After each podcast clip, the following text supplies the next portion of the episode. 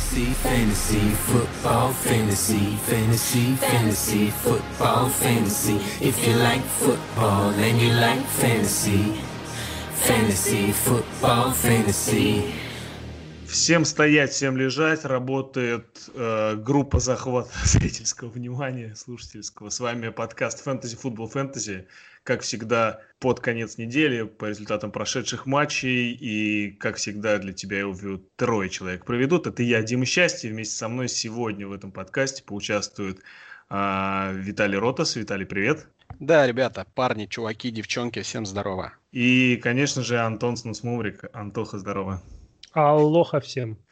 Ну что, парни, э, давайте, наверное, пару слов буквально, да, о том, чтобы все, кому нравится э, наш подкаст, все, кому интересны какие-то э, наши движения, наши советы по лайнапам фэнтези и прочее, обязательно становились нашими патронами, подписывались. Мы, мы уважаем вас, вы можете уважать нас. И давайте, наверное, какими-то впечатлениями по неделе поделимся, да, потому что, ну, в общем, как всегда, у нас, ну, на мой взгляд, опять же, какие-то американские горки происходят. У вас вот какие в целом ощущения по этой неделе были? Давай, наверное, Антон, с тебя начнем. Слушай, у меня, если говорить о фэнтези, то я, честно говоря, ну, первые несколько недель очень как-то, знаешь, там следил, там что-то выставлял лайнапы внимательно, следил за вейвером, новости читал, у меня такая движуха была. А потом, когда вот эта вся чехарда с э, переносом игр завертелась и куча травм, и я понял, слушай, я с этим сезоном все понял. Просто нужно налить пивка, сесть, смотреть футбол и уже не обращать внимания на, все, на всю эту чехарду, потому что нифига никто не, не угадает и не скажет, что будет дальше. Какая очередная звезда получит травму, какой матч будет передвинуть, кто поймает коронавирус, какого тренера уволят. Просто, знаешь, как я, я сейчас наслаждаюсь этим всем действием как шоу просто, вот и все. Если любишь, отпусти, короче, вот так. Типа того, да. Виталий, ну, да, как тебе? Из серии не париться, а плыть по волнам. Вот, поэтому тут действительно как повезет, у кого есть ребята с этим ковидом, у кого они еще только появятся, поэтому тут на это не заложишься, естественно, как и на травмы. Вот, но в целом, не знаю, я как бы продолжаю так вроде бы контролировать ситуацию. Вроде и в Суперлиге в плюсе сейчас, ну, еще в Династии в одной играю. Там тоже хорошо. Нормально, нормально. на, это, на этой неделе прям, на этой неделе прям вот э, те игроки, которых я драфтовал вот с э, целью там зарабатывать очки в высоких раундах, наконец-то именно сыграли так, как я от них ожидал, и это принесло положительный результат. Не пришлось там придумывать э, схемы, кем бы заткнуть дыру. В общем, рабочий вариант, и мне понравилась эта неделя. Не, ну супер. И давай скажем, наверное, для наших э, слушателей, да, что это та самая династия, про которую мы периодически рассказываем. Это династия, в которой участвуют ведущие э, и некоторые другие, в общем, члены да, нашей большой команды подкаста Fantasy Football Fantasy, а также некоторое количество приглашенных, назовем так, экспертов. Вот. И в этой династии Виталий на, на данный момент остался единственным, по-моему, участником, который пока что идет без поражений. Вот так. Да, такой Сиэтл Сихокс на минималках. У нас классный сегодня состав подкаста. Один участник э, подкаста идет со счетом 5-0, другой со счетом 0-5.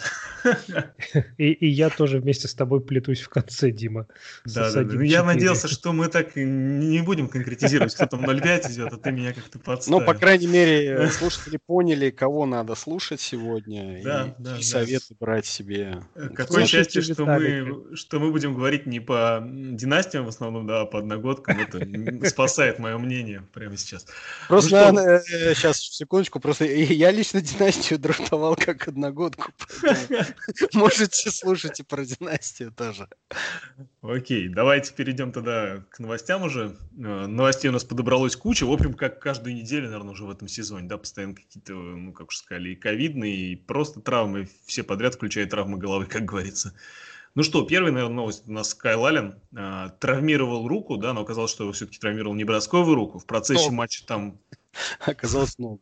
Даже ногу, елки Да нет, но это я шучу. Вместо него, ну, знаешь, в Вашингтоне это очень легко может превратиться из шутки в реальность. У них там частенько бывает. Вот, и, в общем, вместо него в матче, да, выходил Алекс Смит. Э, для многих был такой знаковый момент возвращения после страшнейшей травмы, куча времени прошло. Но вот вроде как выясняется, что в следующем матче будет стартовать вроде бы опять Кайл Аллен. Но как бы мы все видели, как оба квотербека выглядели на поле. В общем, давайте, наверное, кратко как-то э, Отразится это как-то на фэнтези, как вы думаете, или нет? Я думаю, все так же будут э, два действующих лица. Маклорин, кто там у нас на выносе. Гибсон. Гибсон бегает, да. И, может быть, наконец-то кому-то повезет с Логаном, Тайтендом. Вот. Но в целом ничего абсолютно не изменится. Поэтому, вот, знаешь, знаете, я обычно на матчапы не смотрю, знаете, когда вот эти все подсвечивают цветами команды, mm-hmm. да, на движках против кого играет, и на это не обращаю внимания, но вот с Вашингтоном э, вот как раз вот это, наверное, стоит делать и реагировать на игроков вот Вашингтона, того же Гибсона, да, того же Логана, скорее всего, лучше по матчапам, а не в то, верите вы в Алина или нет, потому что он в одной игре может ничего не кинуть, а в другой может метнуть 4 тачдауна, и мы это видели, как было в Каролине. Да, согласен. Антон, ну, у тебя есть что добавить? Ты знаешь, я только тут добавлю то, что слушал в одном забугорном подкасте, народ искренне удивлялся, почему, когда вышел на поле Алекс Смит, внезапно с поля исчез Гибсон и фактически ничего не набирал. Ну вот с момента смены квотербека. А я для себя это объяснил очень просто. Алекс Смит тренировался, если вообще тренировался, с э, вторым составом. Да? Там играет Макисик в основном, я так понимаю, на выносе. У него какая-то, видимо, химия с этим раненбеком, хоть какая-то, хоть какое-то взаимопонимание. Поэтому Гибсон пропал. Вот я думаю, что дальше ситуация может теоретически повториться. Если играть будет Аллен, значит, э, Гибсон должен получать э, большинство выносов, и на пасе работать. А если будет э, Алекс Смит, то не исключено, что Макисик будет забирать у него достаточно много, чтобы Гибсона усадить на скамейку. Антон, но сегодня, был, сегодня была информация, что даже несмотря на игру Смита, да, полматча, впервые, по-моему, со второй недели переплюнул он Макисика 56% снэпов. Поэтому я думаю, с Алином он точно будет стартером. Да, да. Да, тут еще интересный такой момент, что у Макисика на самом деле там что-то и количество таргетов какое-то огромное. Ну, по меркам ожидаемых уж точно. То есть, ну, за, я имею в виду не за один матч даже, а вот за прошедшую часть сезона. Поэтому вроде как в него верится слабо. Ну, кто такой Макисик, да, казалось бы. Но вот что-то, что-то непонятно, в общем. Хотя мне тоже мне не очень верится, если честно. Ну что, давай, наверное, дальше. К следующей новости у нас Макафри. Макафри может сыграть на следующей неделе. Вот так вот даже. Казалось бы, еще недавно подбирали с вейвера Дэвиса. Э, многие вваливали на него какие-то огромные там, запредельные суммы на, собственно, вейвер бюджета своего. А тут уже Макафри возвращается. Как вы думаете, э, насколько это повлияет на именно фэнтези э, перспективы, в том числе и ресиверов, да, все-таки может как-то маленько вот этот пирог пасовый, так скажем, поменяться? Либо вы думаете, что никак не повлияет, Макафри просто заберет таргеты, которые у Дэвиса есть сейчас. Дим, ну, во-первых, э, сейчас вот буквально э, главный тренер Каролина, э, кто там у нас? Каролине-то я уже забыл. Ну, неважно. Господи, и который был, короче, в, в этом, в ЛСЮ до этого тренером у Буру. Э, Джо ну, Брейди, да. вроде так его зовут. В общем, а, сообщил, что до сих пор не тренируется, и эту неделю, по идее, он еще проведет в АР, то есть э, ожидается, что его активировать будут из списка травмированных только через неделю. И О. вообще, и вообще вот эта травма, которую МакЭфри получил, она Э, восстановление от 4 до 6 недель среднее. Соответственно, для него вот эта неделя только четвертая. То есть это максимально ранний график был бы, если бы он сыграл на вот этой неделе. Поэтому ему дадут еще точно следующую, а может быть еще одну он пропустит. Вот, поэтому я хотел что сказать. Да, я хотел что сказать, что те, у кого Майк Дэвис, понятно, что он вам, и у меня в одной лиге он есть две или три недели, э, сколько он, три недели уже, да, э, три недели вам затаскивает, я думаю, там по 20 плюс очков постоянно, но тем не менее, я думаю, такое счастье еще вот шестая и, может быть, еще седьмая неделя, то есть максимум еще две недели Майк Дэвис будет в фаворе, поэтому если у кого-то есть э, возможность такая, ну, по ростеру, то лучше продавать сейчас. Я считаю, что вот сейчас на пике Дэвис именно до шестой недели, потому что после шестой его цена уже резко упадет, все будут ждать возвращения МакЭфри. Окей, окей, принимается хорошая, хорошая такая э, идея да, для формирования ростера. Антон, давай, может быть, э, пару слов по поводу ресивера. Как думаешь, когда Макафри будет возвращаться, э, может ли какие-то проблемы возникнуть с того же там э, Кертис Сэмюэла, который, в общем, как бы и в бэкфилде иногда замечен бывает, и в целом какие-то трик-плей исполняет? Ну вот ты мой тейк э, забрал. Я как раз ну... хотел сказать, что Кертис Сэмюэл просто не будет, перестанет выносить. Вот и все. Окей. Не, я не думаю, что там что-то изменится. Там на самом деле с ресиверами довольно-таки странная ситуация. Есть три человека, все трое получают работу. И как-то их градировать сейчас, вроде бы как Робби Андерсон первая скрипка, хотя еще недавно Диджи Мур был, был ею. В общем, я не знаю, как к ним относиться, но они все, в принципе, с точки зрения фэнтези, их можно ставить в старт, и э, сильно больно не будет. Все так. А, давайте наверное, дальше. У нас Делвин Кук получил травму. В общем, к сожалению, большому, да, у этого очень талантливого раннера так выходит, что практически ну, никакой сезон не обходится без того, чтобы он кому-нибудь наруинил фэнтези, это минимум, а как максимум, да, его собственная карьера постоянно оказывается вот такими перепадами. Э, в общем, получил он травму паха, говорят, что минимум он пропустит одну игру, э, плюс еще там боевик у Миннесоты, то есть, по идее, ну, как бы две недели он да, точно пропускает, и, то есть, получается, как минимум одна игра вылетает, а может быть и больше. И вот вопрос, понятно, что Матисона сейчас либо надо подбирать, либо он уже у кого-то застэшен. А, другой момент, насколько мы ждем, что не будет Кука, то есть насколько это вообще большая вероятность, что это долгая потеря, и что делать сейчас, что самое главное, вот владельцам этого самого Кука? Ну, смотри, во-первых, тот факт, что он даже практически вернулся, да, во время предыдущей игры с Сиэтлом, это уже говорит о том, что, скорее всего, травма была не такая серьезная и, возможно, просто, просто перестраховывается тренерский штаб, учитывая, что действительно боевик э, на седьмой неделе. Соответственно, я думаю, ну, с очень с большой вероятностью, что на восьмой он выйдет. Соответственно, те, у кого есть э, уже прямо сейчас Александр Мэттисон или кто его успел подобрать, ну, то спокойно ставим его на шестой, получаем там свои 20 очков э, и радуемся жизни. Соответственно, те, кто хочет его сейчас по каким-то причинам купить, Э, то я бы вот этого делать не стал, потому что его сейчас будут продавать очень дорого. То есть, по сути, ради одной Это игры, правда. Ради одной игры тратить свои ресурсы, э, скамейки там или каких-то топчиков отдавать со старта совершенно точно не нужно, поэтому, ну, просто спокойно примите тот факт, что да, вы могли его получить, возможно, кто-то даже сбросил в начале сезона Мэтисона после того, как его сдрафтовал. Ну, как говорится, плюньте и все. Один матч, я думаю, ничего погода вам не сделает. Антон, есть что добавить? Нет, я согласен с Виталием. Окей. Дальше у нас Мейфилд на повестке. А, Мейфилд там получил травму, это в конце матча было с Индианаполисом. Получил он удар, собственно, со слепой стороны, нормально так приложили товарищу. А, ну, в общем, болезненные ощущения у него были, игру доиграл, но вот после игры выяснилось, что боле... ну, боль у него остается, пока он а, были вчера, по-моему, новости, что он еще не бросал на тренировки, не знаю, вот как сегодня.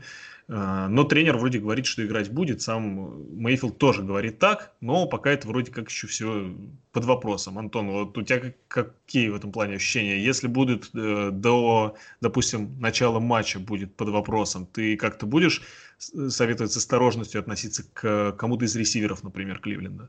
Я в любом случае буду э, советовать относиться с осторожностью ко всем игрокам э, Кливленда, потому что играют они на шестой неделе с Питтсбургом, причем на выезде и этот матчап мне совсем не нравится э, для этой команды. А если Мэйб Бейкер не, не долечится до, до этого времени, то там совсем будет, может быть, печаль. Э, но если у вас Адел и если Бейкер играет, то, понятно, вы его ставите в старт. Если у вас Лендри, ну, так, можно посмотреть, какие другие опции. Вот okay. и все. Виталий, ну, есть что добавить? На, да, надо сказать, что бэкапом э, у Мейфилда является Кейскином. Соответственно, вероятность того, что он сможет обеспечить э, аж двух ресиверов э, нормальным объемом, э, результативным, по крайней мере, объемом. Понятно, что он кидать в ту сторону может, но будет ли это все комплитами, большой вопрос. Так вот, ну, потому что часто, да, бывает, мы объем меряем таргетами, да, а не приемами. Да, да, конечно. Что 10 таргетов, два приема, это как AJ Green, да, весь матч ему кидают, а он один раз ловит на 6 ярдов. Но объем у него великолепный. Вот, поэтому, если вдруг Мейфилд не играет, то, наверное, единственная опция адекватная – это Бекхэм. Но, опять же, Бекхэм тоже нестабилен в этом сезоне, поэтому тут под вопросом. Я согласен, что выезд в Питтсбург, в внутри... Такое, да. да, внутридивизионное, тем более, противостояние – Э, за, по сути, за первое место в, на севере. Там 4 победы у Питтсбурга, по 4 у Балтимора и Кливленда с одним поражением. Поэтому там будет такой матч смерти, такой нач, для начала сезона матч да, смерти. Да. Еще, конечно, в конце они будут. Вот, поэтому Питтсбург, естественно, вцепится зубами, тем более у них там все хорошо, у них есть Клейпул. Вот, и, возможно, Кливленду будет очень больно. Но, опять же, я думаю, Бейкер сыграет. Все-таки у него там ни трещин, ни переломов, чисто ушиб, возможно, возможно, на уколах. Но ну, тем да. не менее, но тем не менее, да, если будет, если есть такая возможность э, и кем-то адекватным подменить хотя бы Лендри, то я бы уже сейчас задумался. А, если уж мы заговорили о противостоянии вот этом самом предстоящем а, между Кливлендом и Питтсбургом. У Питтсбурга-то, в общем, тоже есть потери. И те потери, которые нас в фэнтези интересуют, это Дионта Джонсон травму спины получил. И, в общем, говорят, что есть вероятность, что он пропустит неделю. Значит ли это, что те, у кого либо есть Клейпул, и кто его не скидывал, либо тот, кто его подобрал, нужно вообще с ручником ставить в состав и вообще абсолютно ни о чем не думать? Вроде Кливленд выглядит довольно ну, нормальным таким да, соперником. Как будто Антон, что думаешь?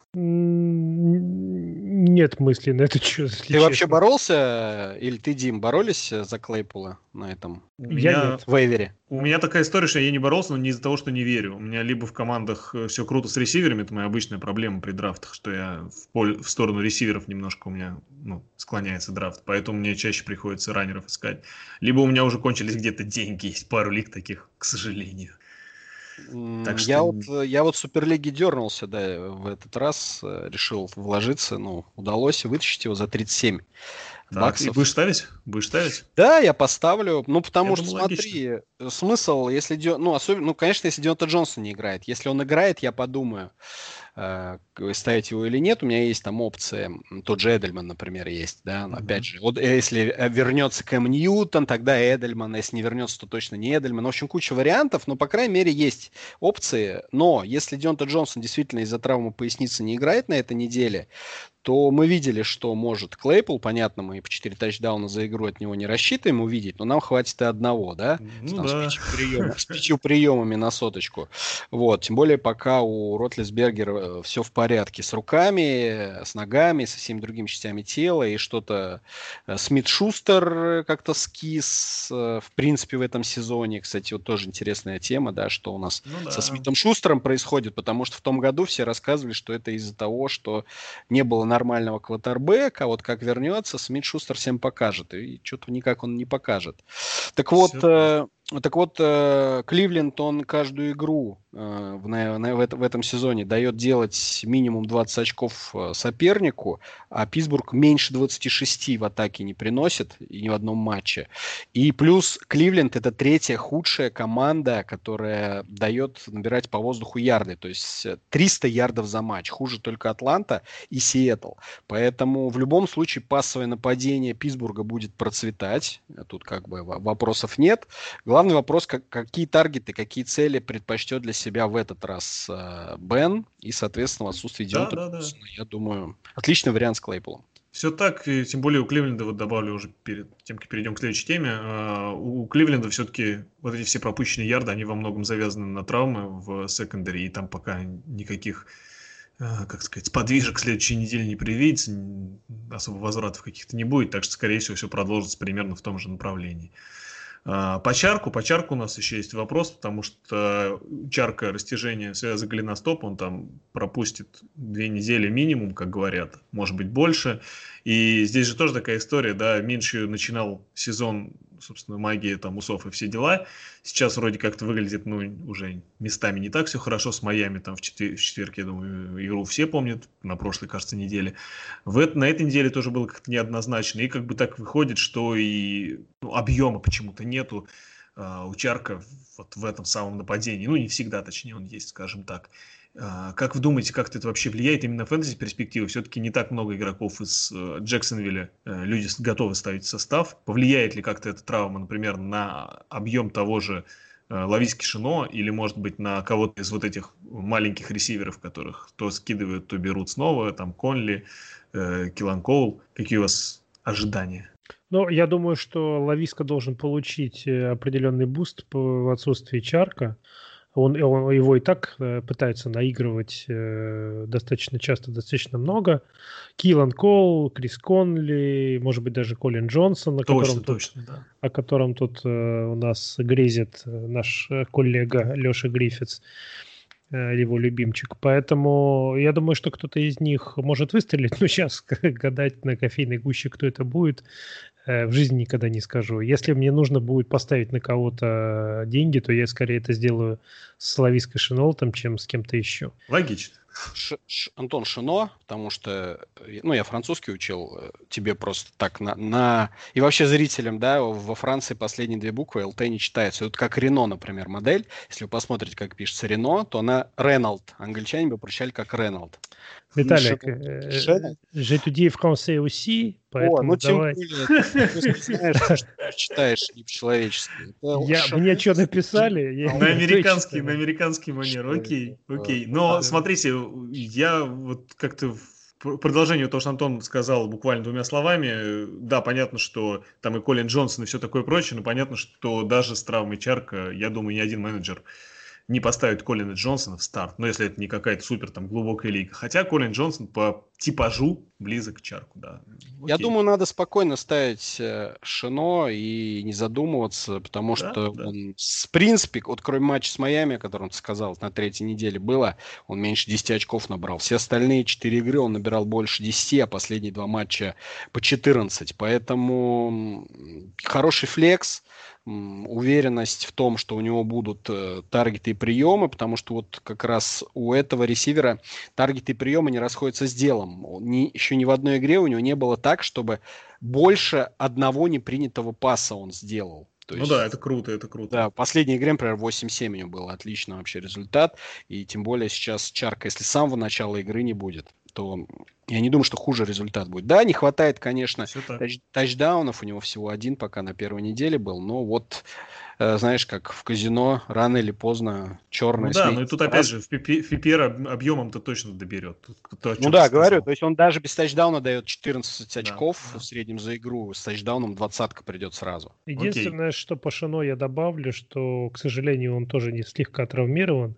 Потянул он э, э, хэмстринг, в общем чтобы mm-hmm. по-русски не говорить. И сегодня пропустил тренировку. Так что следите за его статусом. Не знаю, даже здоровых игроков у нас вообще есть, без репортов вообще. Да, это не тот сезон, не тот. А, давайте про двух ресиверов с огромными именами поговорим, может быть, даже как-то вот в одной такой, одной строчкой, да. Э, подводочкой будет то, что, судя по всему, AJ Грин какой-то демарш там совершает в Бенгалс. Э, ну, во-первых, Виталик уже упоминал, что в него тут были матчи, когда бросали огромное количество таргетов, он их не ловил, причем не только по вине квотербека, мягко скажем, это происходило. Во-вторых, с последней игры, я думаю, многие видели этот момент, когда пас идет на грин, он даже не пытается ловить, потом перехват, он э, рядом с ним пробегает игрок, он демонстративно отворачивается, не теклит его. Ну, в общем, потом на бровке он там что-то спорил с кем-то. Ну, в общем, специалисты чтения по губам говорят, что он там требовал обмен. Вот, это Димарш Грина, в общем, я думаю, что он как-то мало влияет, да, на э, позиции для нас в фэнтези ресиверов в Цинциннати, но вот это такой некий мостик в сторону Майкла Томаса в Новом Орлеане, который, в общем, тоже скорее не с точки зрения здоровья какие-то вопросы, хотя они, безусловно, там еще тоже остаются, но в основном, опять же, конфликт в коллективе некоторый, и вот не очень понятно, чем все в итоге закончится. Все же мы знаем, что чаще всего, когда происходят какие-то такие вещи, ну, к сожалению, либо игрок фэнтези для нас становится потерян, ну, либо здорово ограничиваются его очки, как бы непонятно, когда они будут. Антон, ты, наверное, лучше всех нас знаешь эту ситуацию, может быть, нам как-то пару слов скажешь, э, что ждать от Майкла Томаса в этом сезоне? Слушай, э, ну, ситуация достаточно мутная пока что, в том смысле, что у него, как многие знают, произошел конфликт на тренировке, он там подрался с нашим сейфти, после чего его попытались вывести с поля, и он начал дерзить и не соглашаться, и, в общем, была, э, как это, несубординация, Э, послал, видимо, там куда-то тренеров, э, даже Шону Пейтону досталось. В итоге его отстранили от игры, и сегодня пришла новость, что наложили на него штраф. А, тем не менее, вот, по-моему, Малком Дженкинс, выступая на одном из радио или, или где-то, в общем, в какой-то передаче, сказал, что как бы, да, произошла конфликтная ситуация, но мы с ней разобрались. Ни у нас к Томасу нету никаких претензий больше, ни у него к команде их нет. Но это мнение сокомандника, это не мнение самого Томаса, поэтому сказать что-то более конкретное пока, пока рано. Как он отреагирует на штраф, я не знаю. Там что-то, помню, тысяч пятьдесят на него наложили, что-то в этом духе. 60, 60 тысяч, да. Да, и, в общем, как он на это отреагирует, начнет ли он там брыкаться и требовать обмена, хотя он только-только получил контракт, не знаю, как это может все теоретически выглядеть, и у нас, в принципе, Э, прицел на плей-офф пока не сбит, хотя идем 3-2, но тем не менее. Я думаю, что сейчас пройдет боевик, и за этот боевик эта ситуация, я надеюсь, как болельщик Нового Орлеана, она утрясется, и все как-то вернется в свою колею. Но ты гипотетически вот для себя допускаешь мысль обмена? Или ты не веришь в это вообще ни при каких обстоятельствах? Я, я пока не очень... Нет, но если бы не контрактная ситуация, я бы мог себе это представить. Но я пока себе не представляю, как это будет выглядеть с точки зрения контракта и кто на себя возьмет... Ну, вернее, как как, какие там будут дедмани, что там будет с контрактом для другой команды, как, кто на это пойдет, что за него могут, могут предложить. Я пока себе вот этого всего не представляю. Ну да, об этом, конечно, пока рано говорить. Эм, знаешь, Антон, я что еще хочу на эту тему сказать. Помнишь, когда э, Майкл Томас, один из первых, начал гнобить Дрю Бриза за то, что он высказался в каком-то интервью, что флаг там Америки это святое да, да, и все да, такое. Да, да. И вот знаешь, я думаю, сейчас пришла ответочка в том плане, что, например, Бриз молчит. Вот я думаю, уверен, в другой раз Бриз за своего лучшего ресивера бы заступился. В прессе бы какие-то там, в твиты какие-то писал бы и так далее. А, ну, по крайней мере, где-то бы на радио что-нибудь сказал. Сейчас же он вообще молчит, а он все-таки, я думаю, главное лицо в раздевалке, главный, э, там, не знаю, человек, фигура, который все прислушиваются, который наверняка, да, с Пейтоном какие-то вопросы обсуждает и решает. Как ты думаешь? А, я думаю, что с, моей точки зрения он правильно делает, что молчит. Э, если ему что-то и говорить, то ему нужно это говорить непосредственно самому э, Томасу, а не высказываться на эту тему в медиа. Он уже этим летом но высказывался так, что его чуть там сжигали его джерси по, по всему Новому Орлеану и вообще по всей Луизиане. Поэтому и, я, знаешь, от греха подальше. Пусть лучше помалкивает. Э, он в этом конфликте, насколько я понимаю, замешан не был. Отмазывать... Ну, как капитан, как ветеран. Отма... Ну смотри, отмазывать сейчас Томаса каким-то образом в медиа означает э, бросать тень на Шона Пейтона, который Томаса наказал. Ругать Томаса в медиа, ну как бы тоже это означает портить отношения со своим э, первым и главным ресивером, который вроде как восстанавливается и уже почти здоров. Поэтому я не думаю, что здесь имеет смысл ему что-то высказываться, кроме как э, в самой раздевалке какие-то, может быть, речь толкать и с самим Томасом поговорить. Окей, подводя некий итог, да, пока мониторим эту ситуацию и параллельно вот, э, ну как бы на седьмой неделе так уж точно, то есть после боевика обязательно, э, я думаю, ставить Эммануэла Сандерса продолжать, потому что все-таки даже если окажется, что конфликт улажен и возвращается Майкл Томас, ну, все-таки какое-то время ему понадобится для того, чтобы, ну, вот, вернуться, да, в этот, как сказать, не то чтобы коннект заново найти, конечно, этого не будет нужно, да, но вернуться как-то немножко в тонус в игровой, что ли. Все-таки довольно много он пропустил, получается. И... Он вообще играл хоть одну неделю? Да, на первой неделе. На, первой он неделе, на первой да. неделе играл, но играл достаточно слабо, причем была информация, что он играл слабо до травмы, то есть не травма была причиной его слабой игры. не знаю, я, я ну, хочу... там мало передач у него было, насколько я помню, до травмы. Да, у него мало было работы, ну и Бриз, может быть, слегка, слегка ржавый был. И, ну ладно, о Бризе уже не будем, ну, уже да. столько раз об этом сказано. О, но... о покойном либо хорошо, либо ничего. Я не упустил, не упустил возможность подколоть, да, да, да. В общем, э, Но ради, ради этого примерно Виталика и ждали многие наши слушатели, спрашивали, когда он наконец э, появится в подкасте. Да, так, токсич, токсичности маловато было, да. А, нет, на самом деле по Томасу я просто хочу увидеть его снова на поле, хочу увидеть в какой он форме, хочу увидеть э, какой-то огонь в его глазах, что он жаждет играть, жаждет ловить, жаждет побеждать, и тогда можно будет сказать, что эта история закрыта. Ну, плюс надо, да, э, парни, закончу мысль, просто еще плюс надо не забывать, Антон, как ты правильно сказал, ему только что дали денег очень много, и вот про тот огонь. И, появится ли он вообще в этом сезоне? Большой вопрос. Это правда, да. После, после больших контрактов такое бывает. Ну, а Эйджи Грин, э, да, Эйджи Грин мы тоже буквально пару слов сказали. Да, Тихигинс, понятно, вот он стал, пожалуй, вторым номером своей команды. Я думаю, Хиггинс обязательно надо ставить старт в любом случае.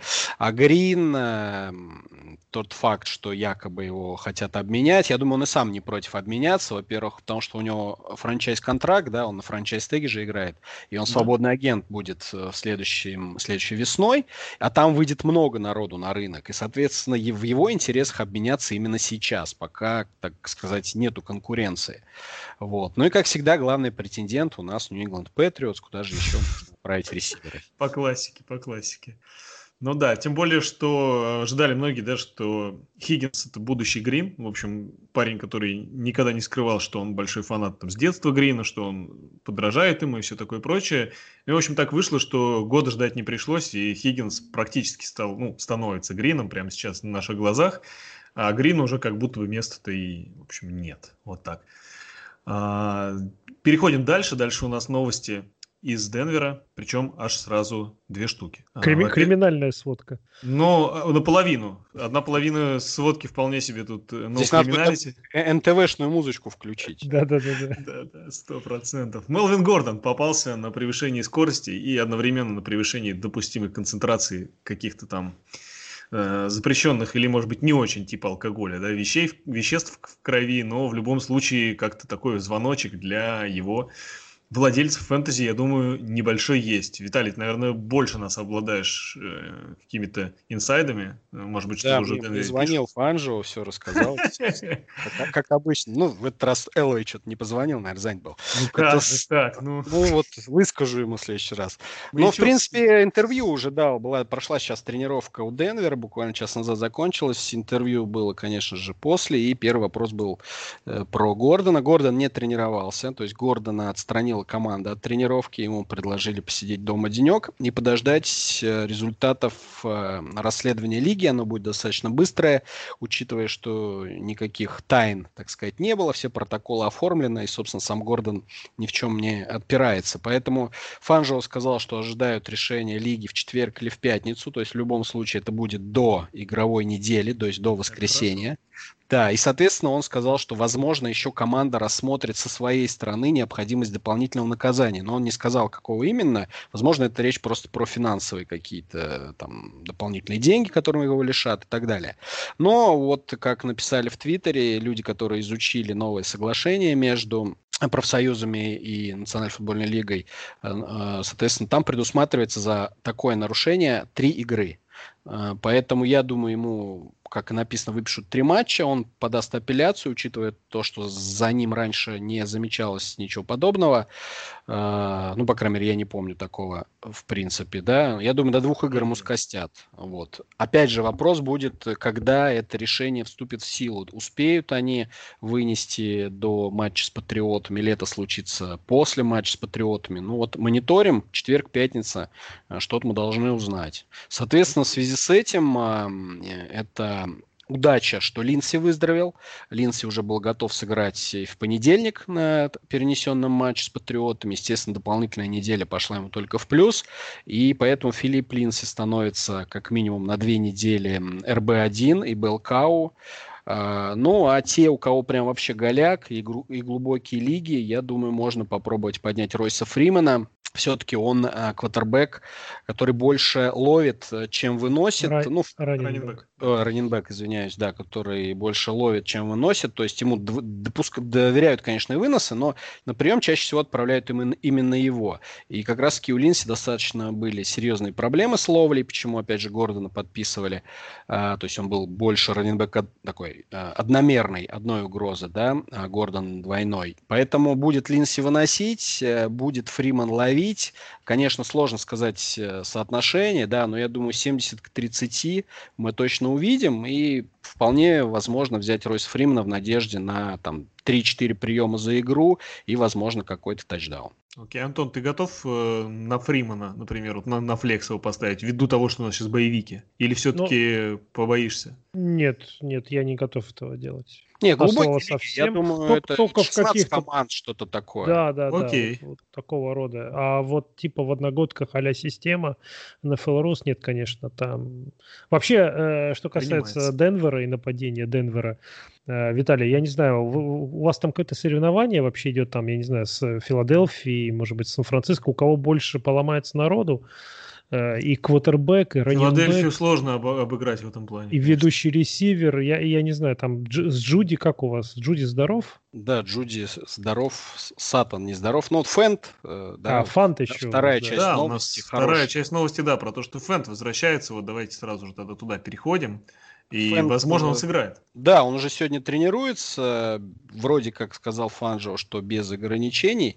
Поэтому, опять же, вот эта дополнительная неделя пропуска, я ее не называю боевиком, потому что никто не отдыхал, а все тренировались.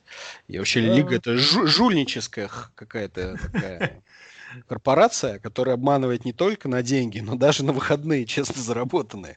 Вот, поэтому Фэнд э, тренируется, Лок тренируется, скорее всего, они сыграют с Патриотами в воскресенье, что, естественно, увеличивает шансы в PPR-лигах, ну и во всех других, на более-менее результативную игру и раненбеков, и квотербеков, и раненбека, и тайтенда, потому что не ресиверы, потому что там квотербека, как Лока, наверное, все-таки никто не воспринимает, я думаю, даже в Денвере. И я бы, и я бы, знаешь, еще что сказал, а, Антон? А, а Бортлс, Бортлс. Да, соревнование у Денвера-то идет не с Филадельфией, а с каким-нибудь Кливлендом. Э, как можно больше квотербеков заиграть за пять лет, понимаешь? И Денвер, в принципе, выигрывает. За один год причем. Да, за один год четырех, знаешь, можно запустить, поэтому... Хорошо, хорошо. Ну и у нас э, осталось по новостям буквально два всего лишь ресивера. Это, собственно, э, Сэмми Уоткинс, у которого, ну, в общем, каждый сезон приблизительно происходит по одному и тому же сценарию. Он постоянно то выдает э, какие-то неплохие игры, в которых у него там большое количество э, таргетов, кэтчей, и когда он выглядит хотя бы тенью себя, вот там, не знаю, времен двух-трехлетней давности, да, когда он в общем-то, где-то на пороге топ-ресивера находился, а может даже некоторыми и топом считался. А в остальное время он либо лечится, либо калечится. Ну, в общем, что-то между этим происходит. В общем, вот э, ваш совет по Воткинсу и вообще ваш взгляд на него какой? То есть надо просто дождаться того момента, когда он будет здоров, э, наберет хорошее количество очков и продать хотя бы за кикера в системе, допустим, или что? Что с ним делать? С Воткинсом ничего не делать. Э, если надо сбросить, можно сбросить. По-моему, тут вообще никаких проблем нету. Э, буст получает Микол Хардман. Его, в принципе, можно уже и ставить, по идее. Ну, понятно, Тайрик Хилл и Келси не обсуждаются. Вот три цели у Махомса. Работаем, как говорил Ургант, работаем. Ну, ну да, то есть просто, опять же, у меня вот, например, Хардман есть, я вот боюсь его ставить, вот может, даже вот сейчас бы я не поставил. Просто это действительно бумбаст, э, соответственно, может один таргет поймать там, да, на 90 ярдов с тачдауном, а может э, вообще ничего не поймать. Да, какие-то шансы, естественно, повышаются, но проблема, опять-таки, Чивс в том, что там э, куча э, ресиверов, которых э, мы знать не знаем, которые за, за год выходят два раза на поле, но почему-то они становятся там лидерами по итогам недели, набирая по 20 очков. Да, да. Вот, Есть поэтому... еще же этот замечательный человек э, Демаркус Робинсон, который вот, Робинсон. Не, он не совсем неизвестный, он э, такую роль выполняет на протяжении многих сезонов, то есть он в этом вообще на этом собаку съел. Я помню в прошлом матче и Барен Прингл что-то ловил. Да, да, да, да. Ну, ну в общем, поэтому, это точно поэтому, то, Виталий говорит, да. Да, то есть, э, естественно, основной объем заберет Хилл, заберет там всех, кто там у них будет бэкфилде ловить, заберет к, А Кэлси. может быть и Белл, мы пока не знаем. Да, про Белла это у нас отдельная будет тема. Поэтому, опять же, из серии, если уж совсем некого, то почему бы не рискнуть с Хардманом? Да, да.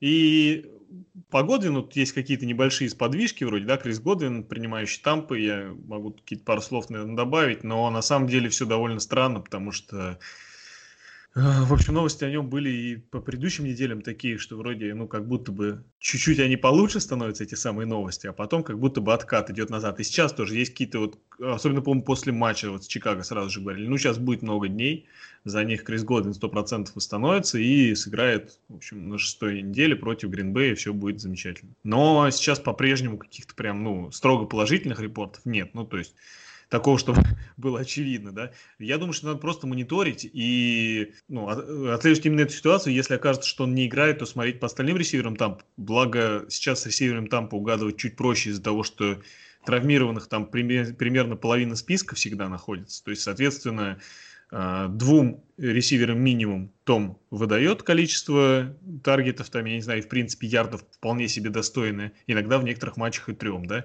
То есть можно смотреть, если опять же будет э, тот же Годвин травмирован, опять Уотсон играть не будет, и все вот это Миллер по-прежнему будет непонятно поправился, не поправился, тогда можно Тайлер Джонсон этого новичка опять поставить, он опять, может быть, свою десяточку наберет. Либо, если будет новости, что Миллер уже точно полностью хороший будет играть, и вопросов никаких поставить Миллера. Вот какая-то, по такая история в Тампе.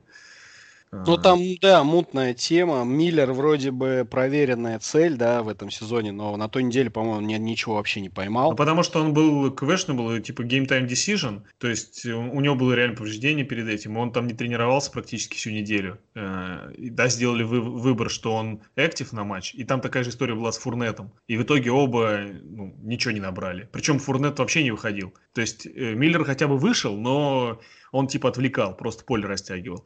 А Фурнет вообще тогда не вышел. Поэтому, конечно, вот тут и, к сожалению, Тампа подкладывает такую свинью э, владельцам игроков из этой команды, да, тем, что она может объявить игрока актив, а реально он будет впустую. Значит, значит, Рональд Джонс опять попрет, как танк. Все может быть, да. И у нас еще по, по травмам последнее, последнее, последнее, что осталось, это э, Джимми Гарополо, который вернулся наконец после травмы в этом матче, но не знаю, вот наконец это лучше бы не возвращался. Достойная, да, достойная, достойная фраза, которой нужно о нем говорить или нет. Судя по вашей реакции, недостойная. То есть нам э, Кайл Шенахан рассказывает, что вроде как вышло так, что Джимми вернулся и почувствовал, ну, в общем, что ему не очень хорошо, то есть он играл типа Э, не то чтобы полностью здоровым, и это именно сказывалось на его игре, и именно поэтому его убрали с поля. То есть не потому, что он плохо играл и отрицательные очки в фэнтези всем принес, ну, конечно, понятно, я скорее Брех, говорю о своей игре. А что, типа, он вот себя плохо чувствовал, поэтому выпустили Сиджей Слушай, Дима, я тебя прерву. Да. Это, знаешь, история с Дуэйном Хаскинсом, у которого внезапно заболел живот, и который уже неделю в команде не появляется. Я уже не представляю, что там у него в животе происходит. Может, он беременный или что. Но это все звездеж и провокация. Вот, вот, вот, я про это хотел вас как раз спросить. То есть ты не веришь тут Шенахану да, абсолютно. Антон, а ты как? Конечно, ну, я же видел, как он играл.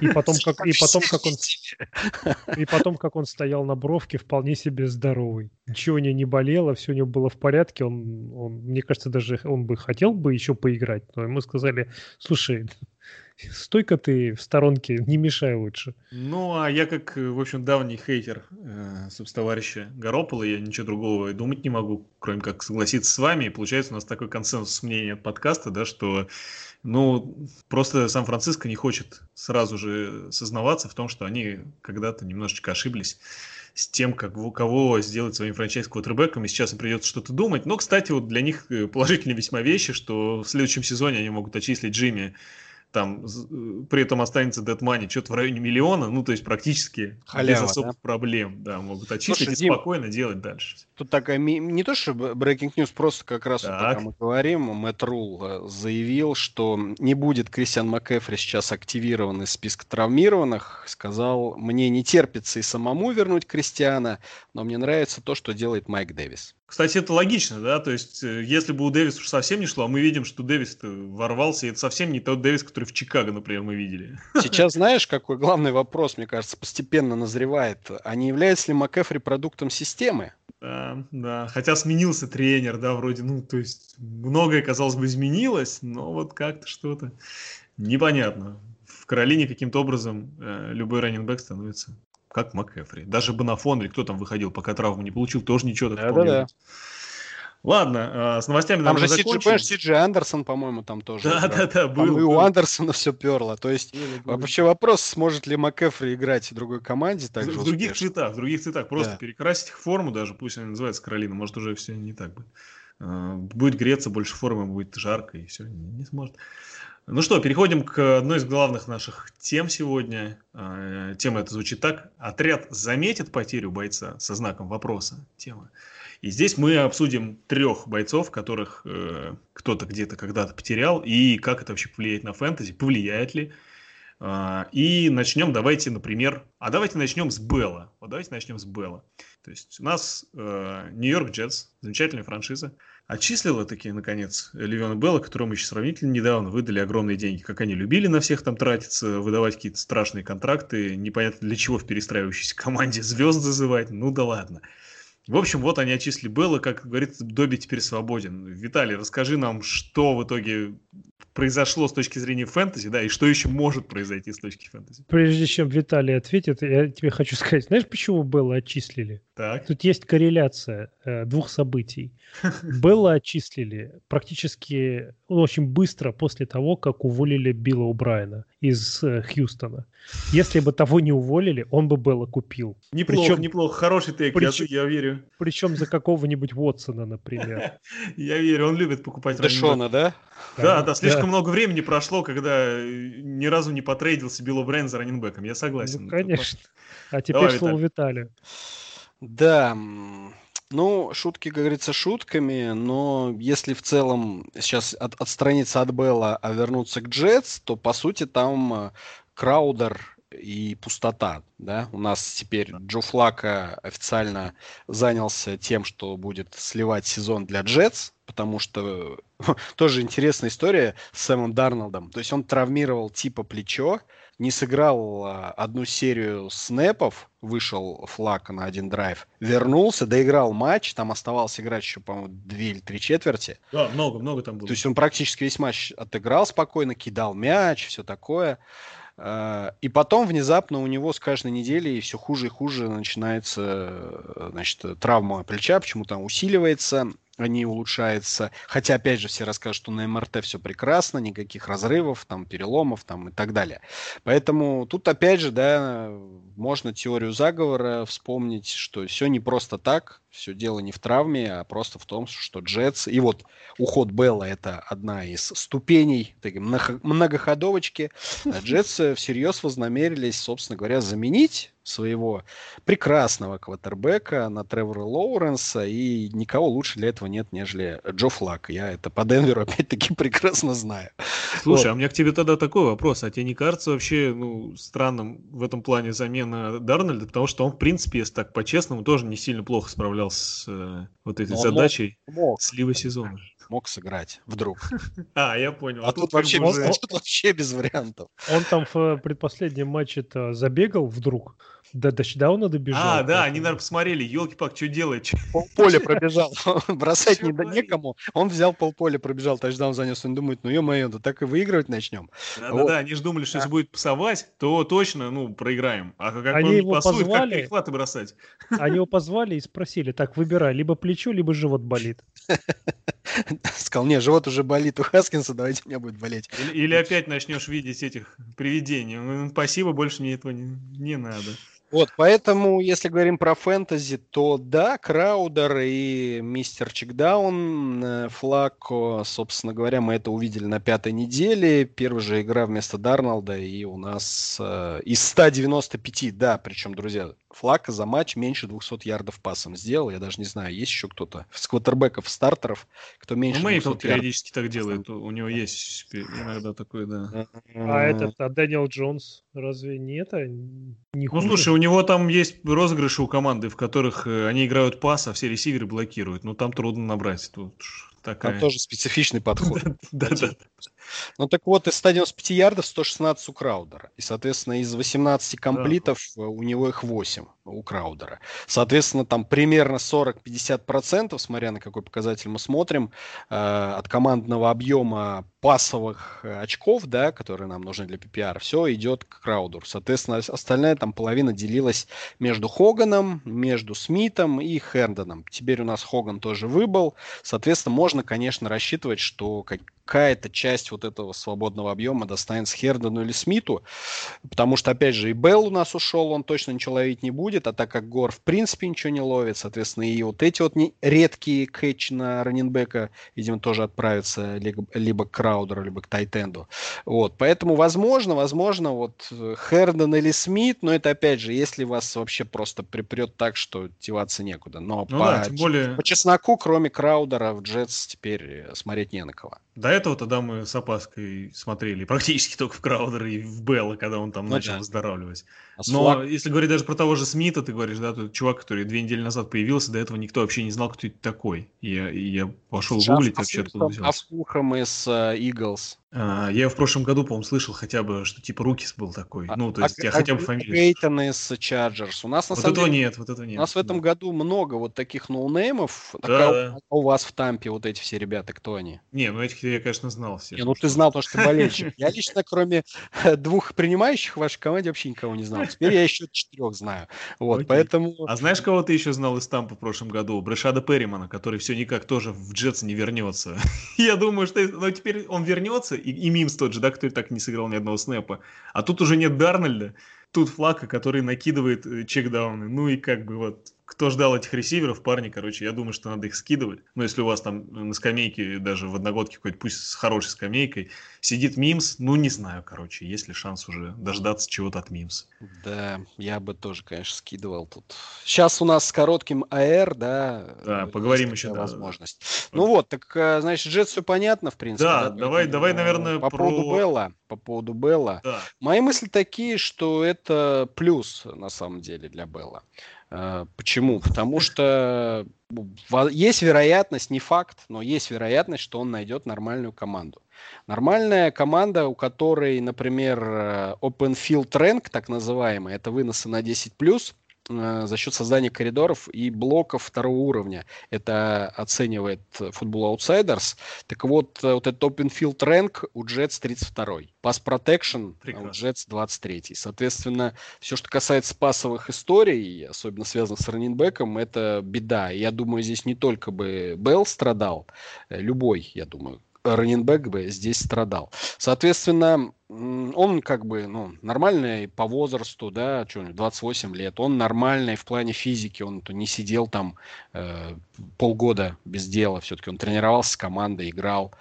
Вот, поэтому, в принципе, он готовый стартер. Соответственно, те команды, которые нуждаются в адекватном а, раненбеке, способном играть как на приеме, так и на выносе, я думаю, должны заинтересоваться. И вот, по, по моему мнению, от Чикаго на данный момент э, самый интересный вариант, учитывая, что там один Монгомери, который ловить в принципе не умеет. Вот, поэтому я не скажу, конечно, я не говорю, что если он вдруг подпишет с Чикаго, он прям станет Левеном Беллом из Питтсбург Стиллерс. Конечно, ну да, Чикаго может и не лучший случай, да?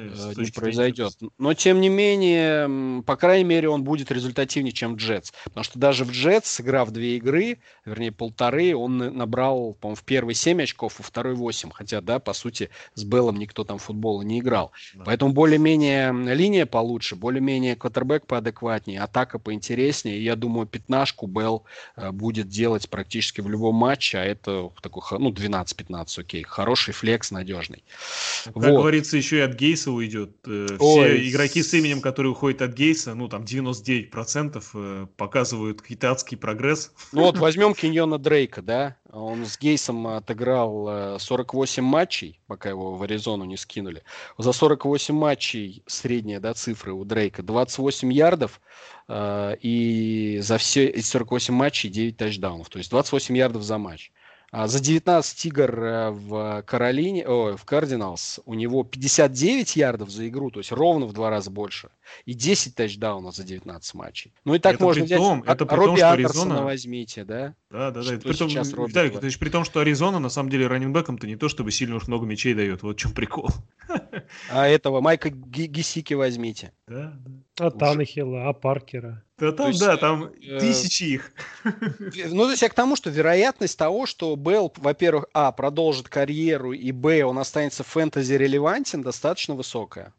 Поэтому те, у кого Белл, и, и он у меня тоже, кстати говоря, есть, и сейчас не надо его скидывать э, ни в коем случае. Да, может быть, если вам предлагает его выкупить, вот какой-то менеджер, который рассчитывает на внезапный буст, э, э, буст э, производительности этого раннинбека, а вы в него не верите, то да, можно продать, если если вас устраивает предложение. Вот. Но если он у вас сидит на лавке, то не надо сливаться, брать не пойми кого с вейвера. Подождите неделю, максимум две, я думаю, уже будет с Беллом все понятно. Согласен, согласен. Антон, есть какие-то еще замечания по Джетс? Нет, э, Виталий все очень подробно расписал. Единственное, что... Ни в одном я... подкасте столько про Джетс не говорили, мне кажется. Мы не про Джетс, мы про Белла. Вообще, что касается Джетс, у меня вот пару лет назад был персональный хейт к э, Хью Джексону как к тренеру. Э, и вот э, на его, его пост занял теперь Адам Гейс, которого я ненавижу, по-моему, ну, как фэнтези э, менеджеры, как вообще болельщик футбола. Вот я его ненавижу всей, всей души. Может, он человек прекрасный, ничего не могу сказать, но как тренер, убийца стольких надежд, вообще я к Джетс никогда особо теплых чувств не питал, но мне команду реально жалко. Ну, как только он уйдет, ты запитаешь к ним теплые чувства, да? Нет, я не, я не думаю, что она... Я не думаю, что она превратится во что-то там, в, как, в какой-то Нью-Ингланд, да, но тем не менее, мне кажется, что с этим тренером им явно не по пути. Меня шокирует, а... что уже уволили двух главных тренеров, а Гейс все еще сидит. Самое да. поразительное, что они там э, говорят, что Гейса не увольняют, потому что он это важный ну, элемент для развития Дарнольда. Во-первых, у меня вопросы. Дарнольда точно ли не сливают? что вообще происходит? С Дарнольдом все понятно. А что там происходит? Я сегодня просто тут пробила на ха-ха. Новости, значит, из серии э, Гейс говорит. А вчера я заявил, что, наверное, отдам плейколлинг кому-то другому, значит, а сегодня мы посвящались с тренерами, и все сказали, что никто лучше, чем я, не плейколит, поэтому я продолжу это делать. Спасибо, ребята. Это просто, это просто. Ну он гениально плейколит, конечно, его нельзя забирать, этот процесс. А что касается Белла, хотел только добавить, что э, в плане одногодки, если он найдет сейчас быстренько себе команду, да, он будет релевантен, на него можно рассчитывать. В плане династии мне этот актив сильно не нравится. Ему 28 лет, в феврале исполняется 29, а раннер, который уже стучится в тридцатку, это уже такое. Причем в Питтсбурге он набегал довольно-таки много, у него пробег хороший был. Да, ладно, он отсидел один год, э, баклуши бил, но тем не менее, я вот в фэнтези, в династийном формате не очень ценю этот актив. Ну, плюс вот эти его, да, э, любовь немножко поскандалить, если вдруг что-то идет не так. Ну, ну да, это династия, да, да. Дива такая на позиции раннера. Это ну. он у Брауна понабрался, у Брауна говорил. Как бы, как бы не объединились они сейчас в какой-нибудь команде. Был бы вообще, это было бы эпичное на самом деле. Прикинь, обратно, опять а, воссоединился бы Браун и Белл. И, Майкла, и, и Майкла Томаса к ним в компанию. Ага. Антон, Ладно. тебе сейчас в спину плюнул Фрэнк Гор. Ну что, давайте немножко от э, каких-то смешных, э, смешной вот этой относительно темы. К сожалению, про Джетс без юмора довольно сложно говорить. Мы как-то постарались э, добавить зерно здравого смысла, но все же. Перейдем, наверное, к самой грустной э, теме этого уикенда прошедшего. Это травма Дака Прескота. И, ну, в общем, я думаю, те, кто смотрели игру в онлайне, а, ну, в общем, не хотят видеть такое, скажем так, часто по телевизору. Ну, в общем, не очень мне нравится, когда такое начинает, например, смаковать, эти видосы все. Не мое, не мое. И, в общем, смотрелось, конечно, мягко скажем, неприятно в этот момент. Ну, и как бы, когда увозили, э, собственно, Дака, ну, было видно, что в каком состоянии он даже морально в этот момент находится. Я думаю, он тоже понимал, что с Джерри какие-то странные у них там взаимоотношения, непонятно, Джерри хочет его проливать, не хочет, все время там говорит, что Рома лучше. В итоге Дак был на теге, контракт не получил еще, и, в общем, какая-то ситуация с точки зрения его карьеры, его, в общем, дальнейшего благополучия, я не знаю, как спортсмена и как, в общем, человек там, да, с э, обеспеченной старостью, назовем это так. Э, под вопросами все это дело оказалось, но нас больше интересует, наверное, все-таки фэнтези аспект, несмотря на то, что ну, погрустили, я думаю, все чуть-чуть хотя бы.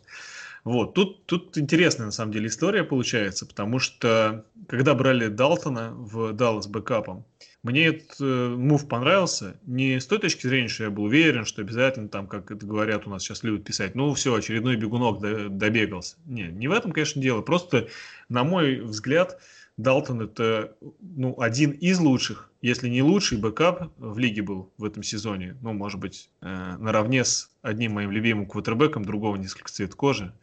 Вы все его прекрасно знаете. Вот. И мне казалось, что, в общем, история Далтона, например, такая же, как история Таннехилла, который, ну, не совсем по делу э, перестал быть стартовым квотербеком. Он оказался заложником команды, которая не очень хотела играть в футбол, не очень знала как. И, в общем, из-за этого скорее потерял свой пост. И вот сейчас у Далтона появляется шанс доказать всем, что, в общем, это было... Ну, ему просто он попал не в нужное время, не в нужное место.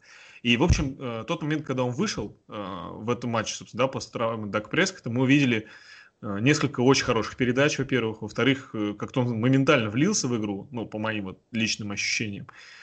И, честно говоря, мне кажется, что с точки зрения э, фэнтези, ну, мы знаем, да, что в этом сезоне у Далласа огромное количество очков набирает нападение, и это не просто так, у них защита такая, что, к сожалению, огромному она пропускает, бесконечное количество очков приходится отыгрываться, просто в каждой игре там счета какие-то почти под баскетбольные уже скоро будут смахивать, ну, под баскетбольные из Евролиги уже тоже-то похоже.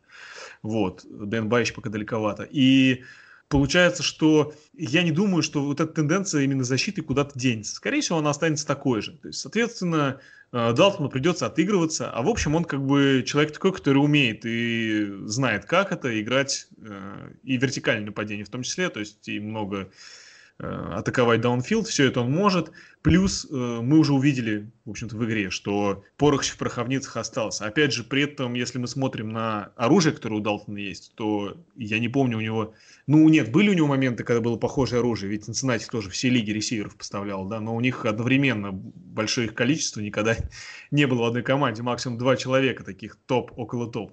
А тут у него, получается, три очень крутых ресивера. И мы видели, что в прошедшем матче уже он там на Галлопа успел э, крутую свечу забросить. И там все было как надо. И сам Галлоп сыграл прекрасно. И, в общем, передача была хорошая.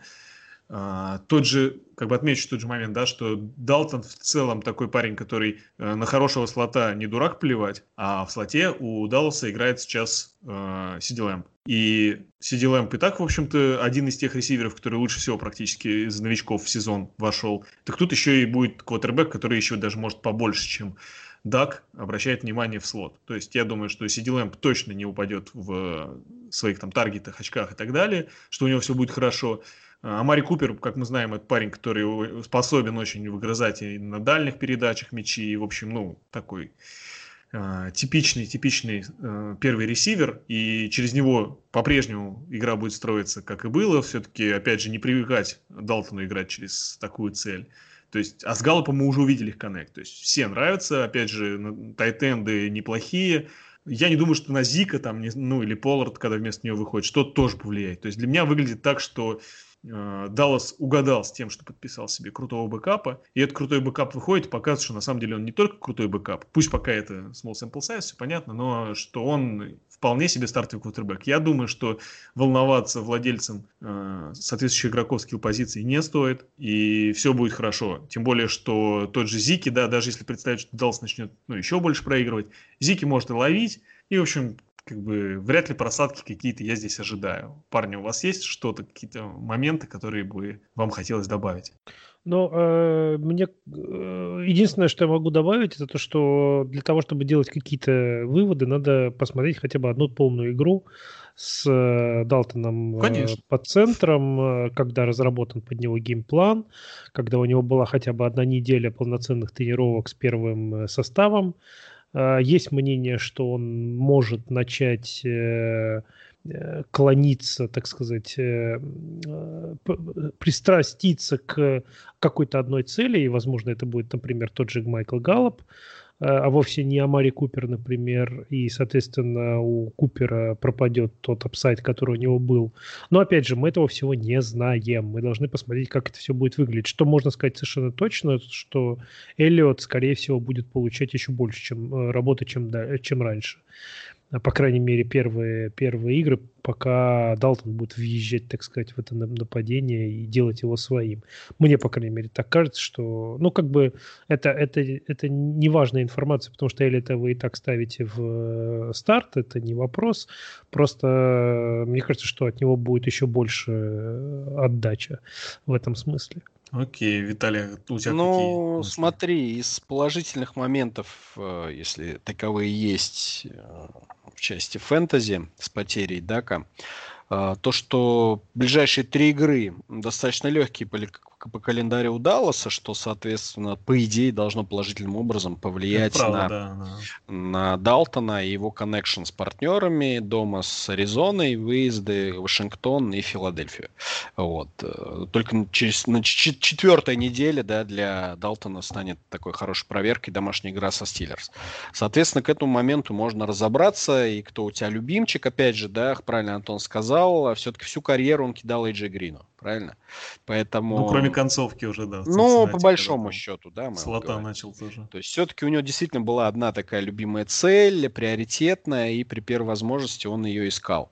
Это вот как у нас Дэшон Уотсон, э, по-моему, продолжает искать э, все никак не может найти, я понял. Да, ну постепенно вроде бы он начинает э, понимать, что Хопкинса все-таки нет на поле. Обманули. Да, но вот он тоже призраков видел, только других. Там Дарнолд своих видел призраков, а первые четыре игры Дэшон своих видел призраков, вернее, одного. Вот, поэтому, да, Далтон, наверное, в этом плане повезло с расписанием. А, плюс гиганты, опять же, были, да, и против их печальной защиты даже Далтон, не отличавшийся никогда прям мега точностью. Например, в прошлом сезоне у него было процент комплитов меньше 60, 59,5. Ну, там уж и команда была. Ну, хорошо, в 18-м 62 было, в 17-м да. было 60. Поэтому у него всегда вот где-то на грани, вот мы же всегда, помните, говорим, что там среднего от плохого квотербека вот мы делим по Далтону. Если играет да, как Далтон да. или лучше, то это там топ Если ниже, то хуже. То есть ниж, нижняя часть э, э, рэнкинга квотербек. Вот, поэтому он всегда где-то на 60% сидел. В, этом игре, в этой игре 75%, да, 9 из 12. То есть, по крайней мере, мы увидели, что бросать он еще умеет, и действительно концовка две передачи на Гэллопа нам подтвердили, что с рукой у Далтона э, все в порядке, в отличие от не скажу кого. Э, вот, поэтому Смотри, нет, я... нет, скажу от кого, от, от Дрю Бриза. Вот, поэтому это раз. А второе, а второе, смотрите, ресиверы Лэмп и Купер, они сейчас э, до сих пор, да, даже с Далтоном занимают пятое, шестое место среди всех принимающих лиги. То есть Гэллоп 20, Шульц 47. Это по набранным ярдам. Соответственно, это, конечно, невероятная высота, которую задал Дак. Он вообще в этом сезоне, конечно, идеально играл.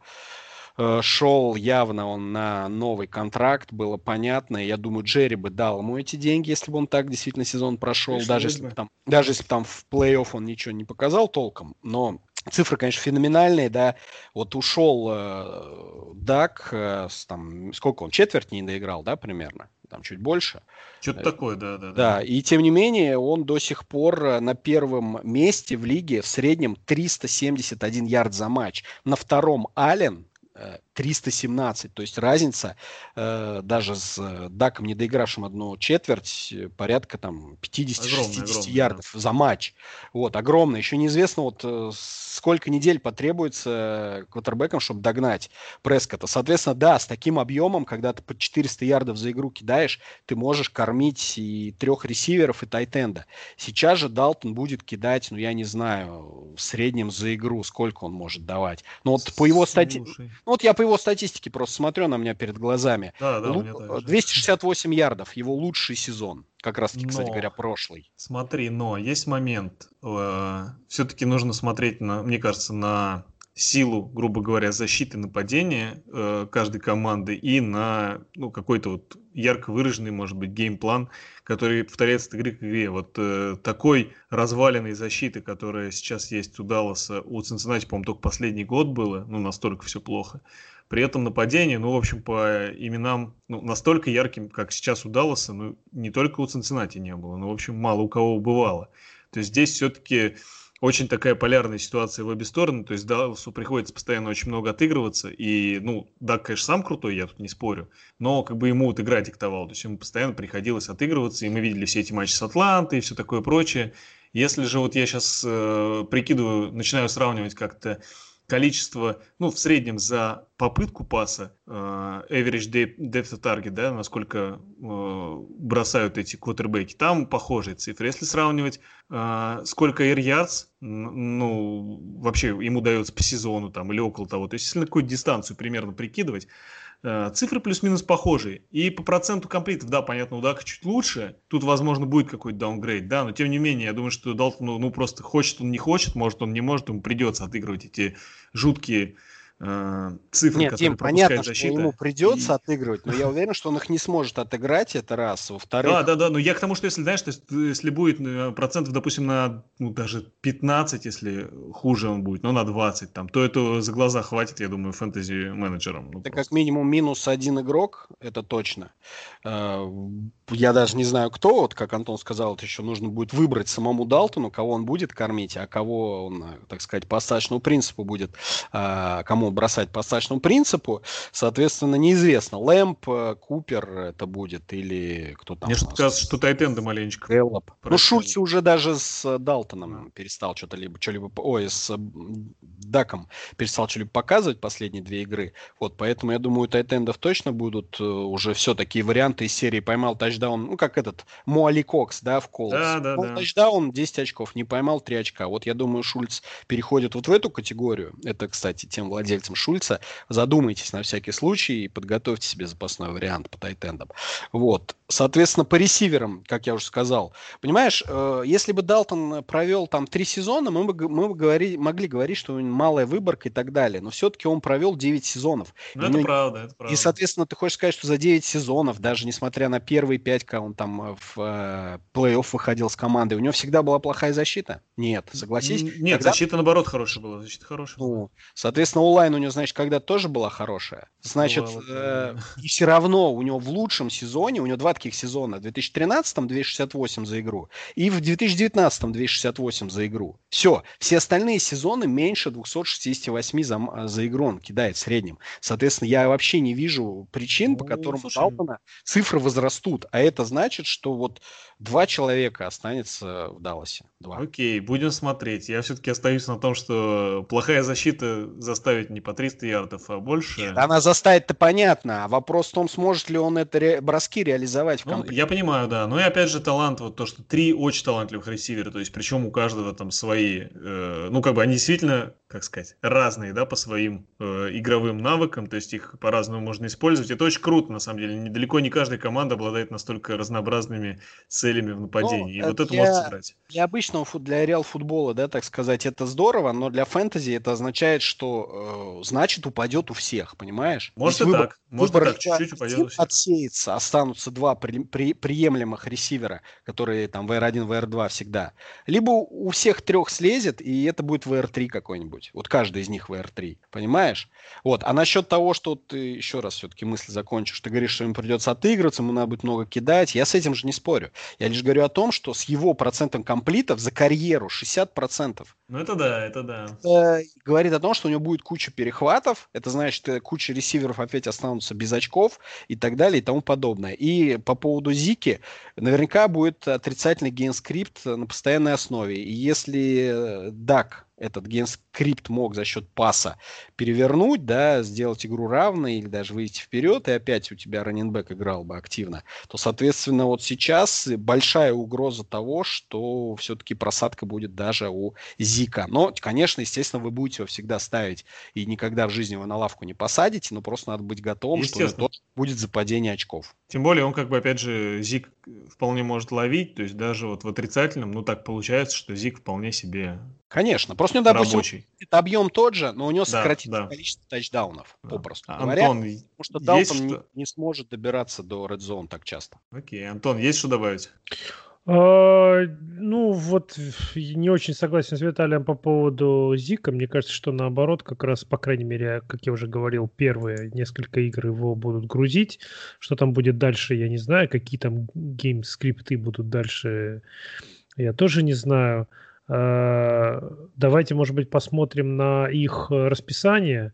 Они сейчас э, идут 2-3, э, если я правильно понимаю. Да, да, да. Да, да нет, вот хороший Виталик называл там соперников. Аризона, Вашингтон, Филадельфия. Ну вот до Питтсбурга три недели. Да, да, да. На раскачку? на раскачку прекрасные, прекрасные варианты. Посмотрим, проверим уже, уже в ближайшей игре. Окей, давай тогда переходим к третьему бойцу. После, последняя нас... мысль, парни. Я думаю, болельщ, болельщикам э, Далласа надо учить фамилию третьего квотербека.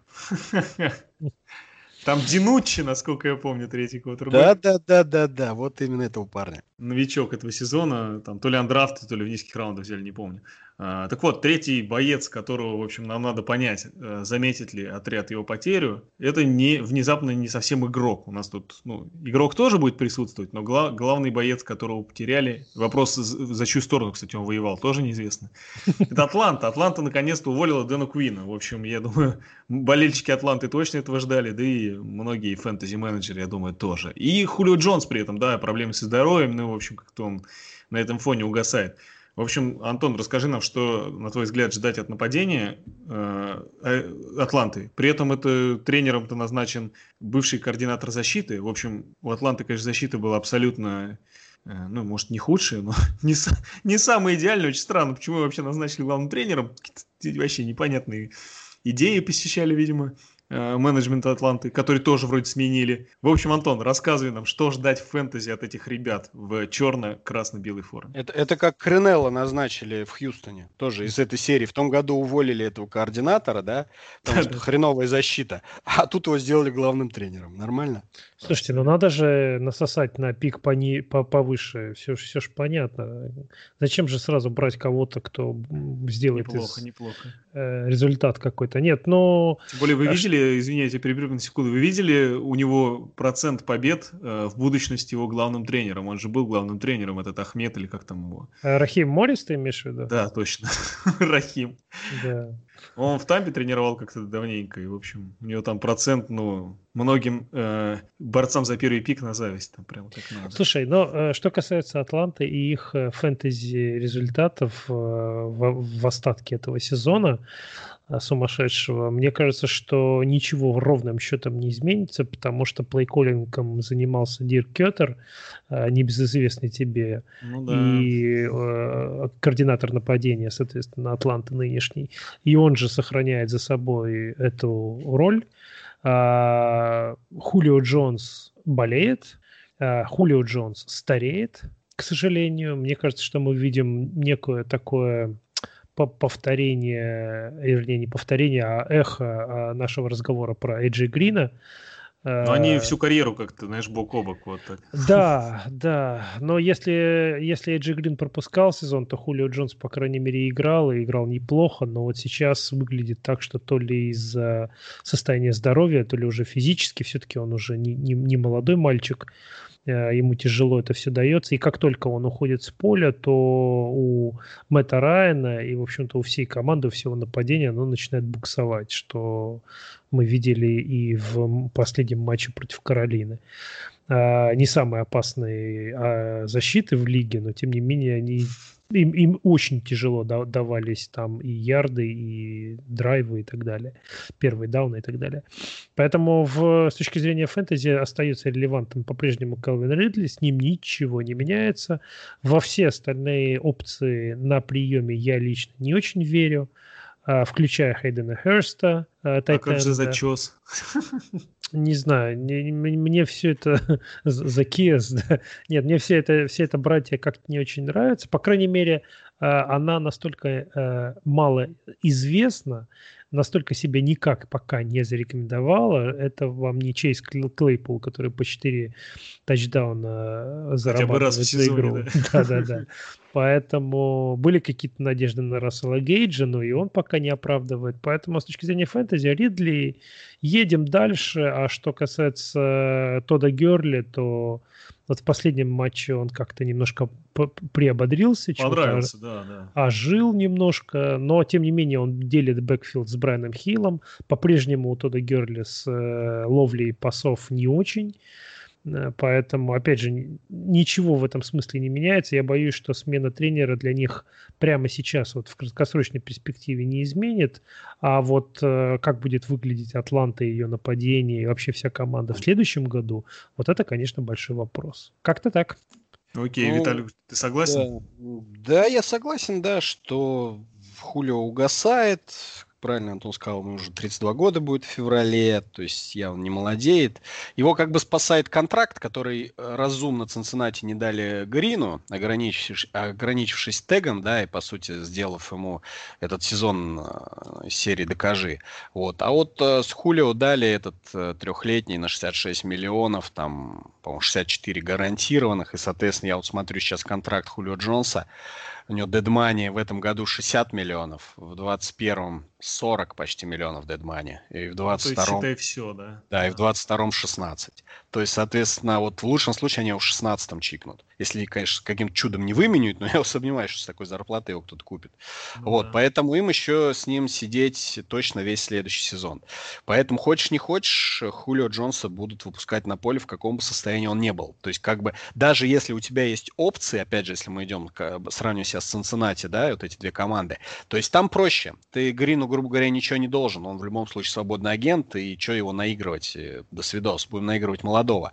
А здесь еще года два придется с Хулио играть, и поэтому просто так его на лавку не посадишь. И каким бы талантливым э, не был э, тот же Гейдж или этот Ламиди Закис, они будут получать куски крошки со стола вот на троих, я думаю, как раз вот Закис, Гейдж и кто там, Тайтенд у них сейчас? Херст, да? Херст. Вот, да. вот они трое будут собирать крошки, которым оставит, причем даже оставит не Хулио, а оставит Ридли. Сейчас, конечно же, уже Ридли это ресивер номер один, как бы себя Джонс не считал.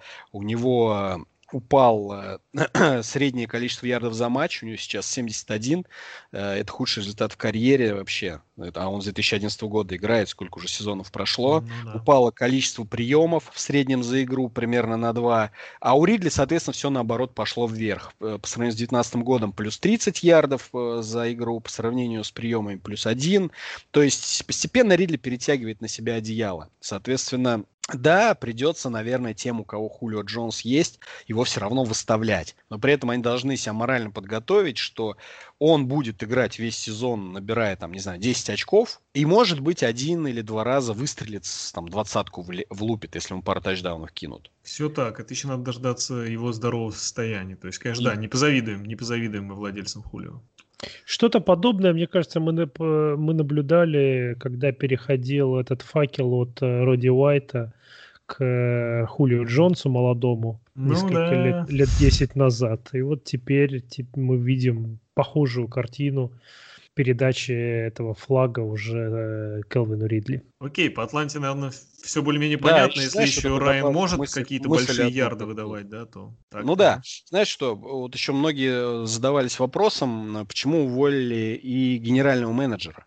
Потому что вот не, не все ожидали на самом деле, что крайним сделают генерального. А я думаю, вот контракт э, Хулио один из них. Я думаю, владелец увидел, собственно говоря, на что Хулио способен, то есть э, все меньше и меньше, на что он Возможно, способен. Да. И при этом мы ему платим вот такие деньги, и хочется спросить, за что. А сделать уже ничего нельзя. Но в целом через какое-то время приближается уже перестройка в Атланте, поскольку и возрастной очень квотербек, и возрастной первый ресивер, и раннинgbека сейчас подписали возрастного. В целом защита, там уже ребятки начинают ломаться. Ну, там не вся защита, конечно, старая, но э, некоторые каждый сезон просто не доигрывают не то, что до конца, а до середины. Ну, то есть что-то там будет происходить, наверное, делать это лучше с новым ГМом. Это логично. Давайте, наверное, тогда переходить к нашей второй э, на сегодня теме, более короткой, но мы, наверное, какие-то советики тут раздадим. Она называется «2020 год забирает не только лучших, а забирает вообще практически всех у нас».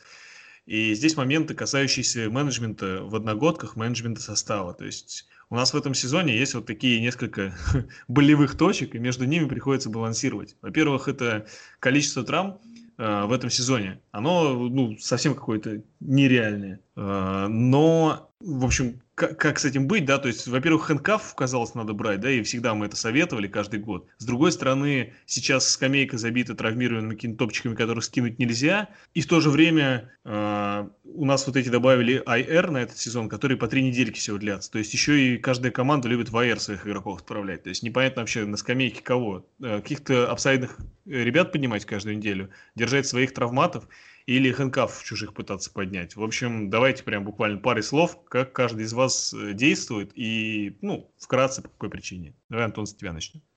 Ну вот, а я думал, что мы начнем с участника Суперлиги. Ну да ладно. Он нам мастер-класс, мастер-класс. Да-да-да, он укажет на наши ошибки. Нет, на самом деле э, э, в одногодке, соответственно, в системе NFL Rus у меня с травматами э, меня стороной, ну, обош, обошла, обошла эта беда стороной. Э, я там задрафтовал не столько травматов, сколько просто бастов, поэтому... Решил обойтись малой кровью.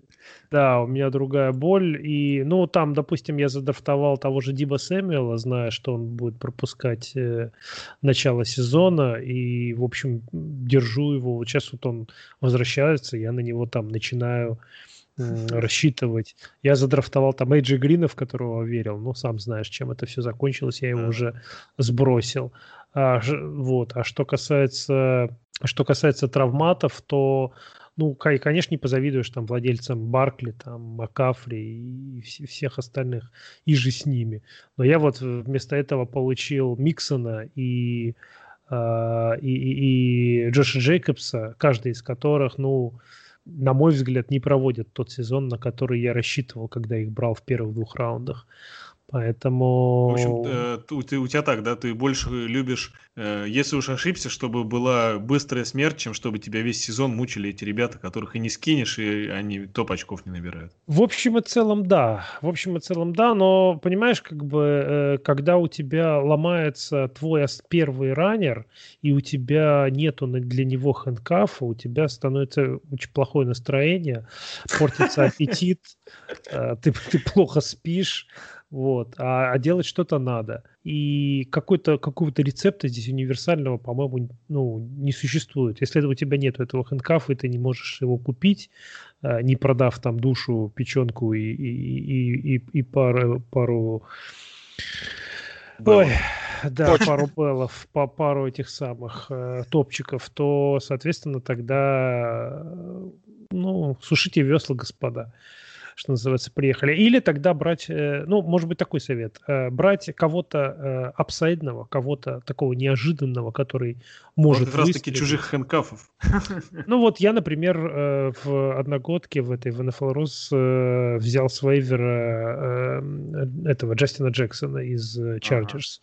И он у меня сидит на скамеечке и греет эту скамеечку на случай вот такой вот травмы или, или боевика, когда они настанут там и так далее.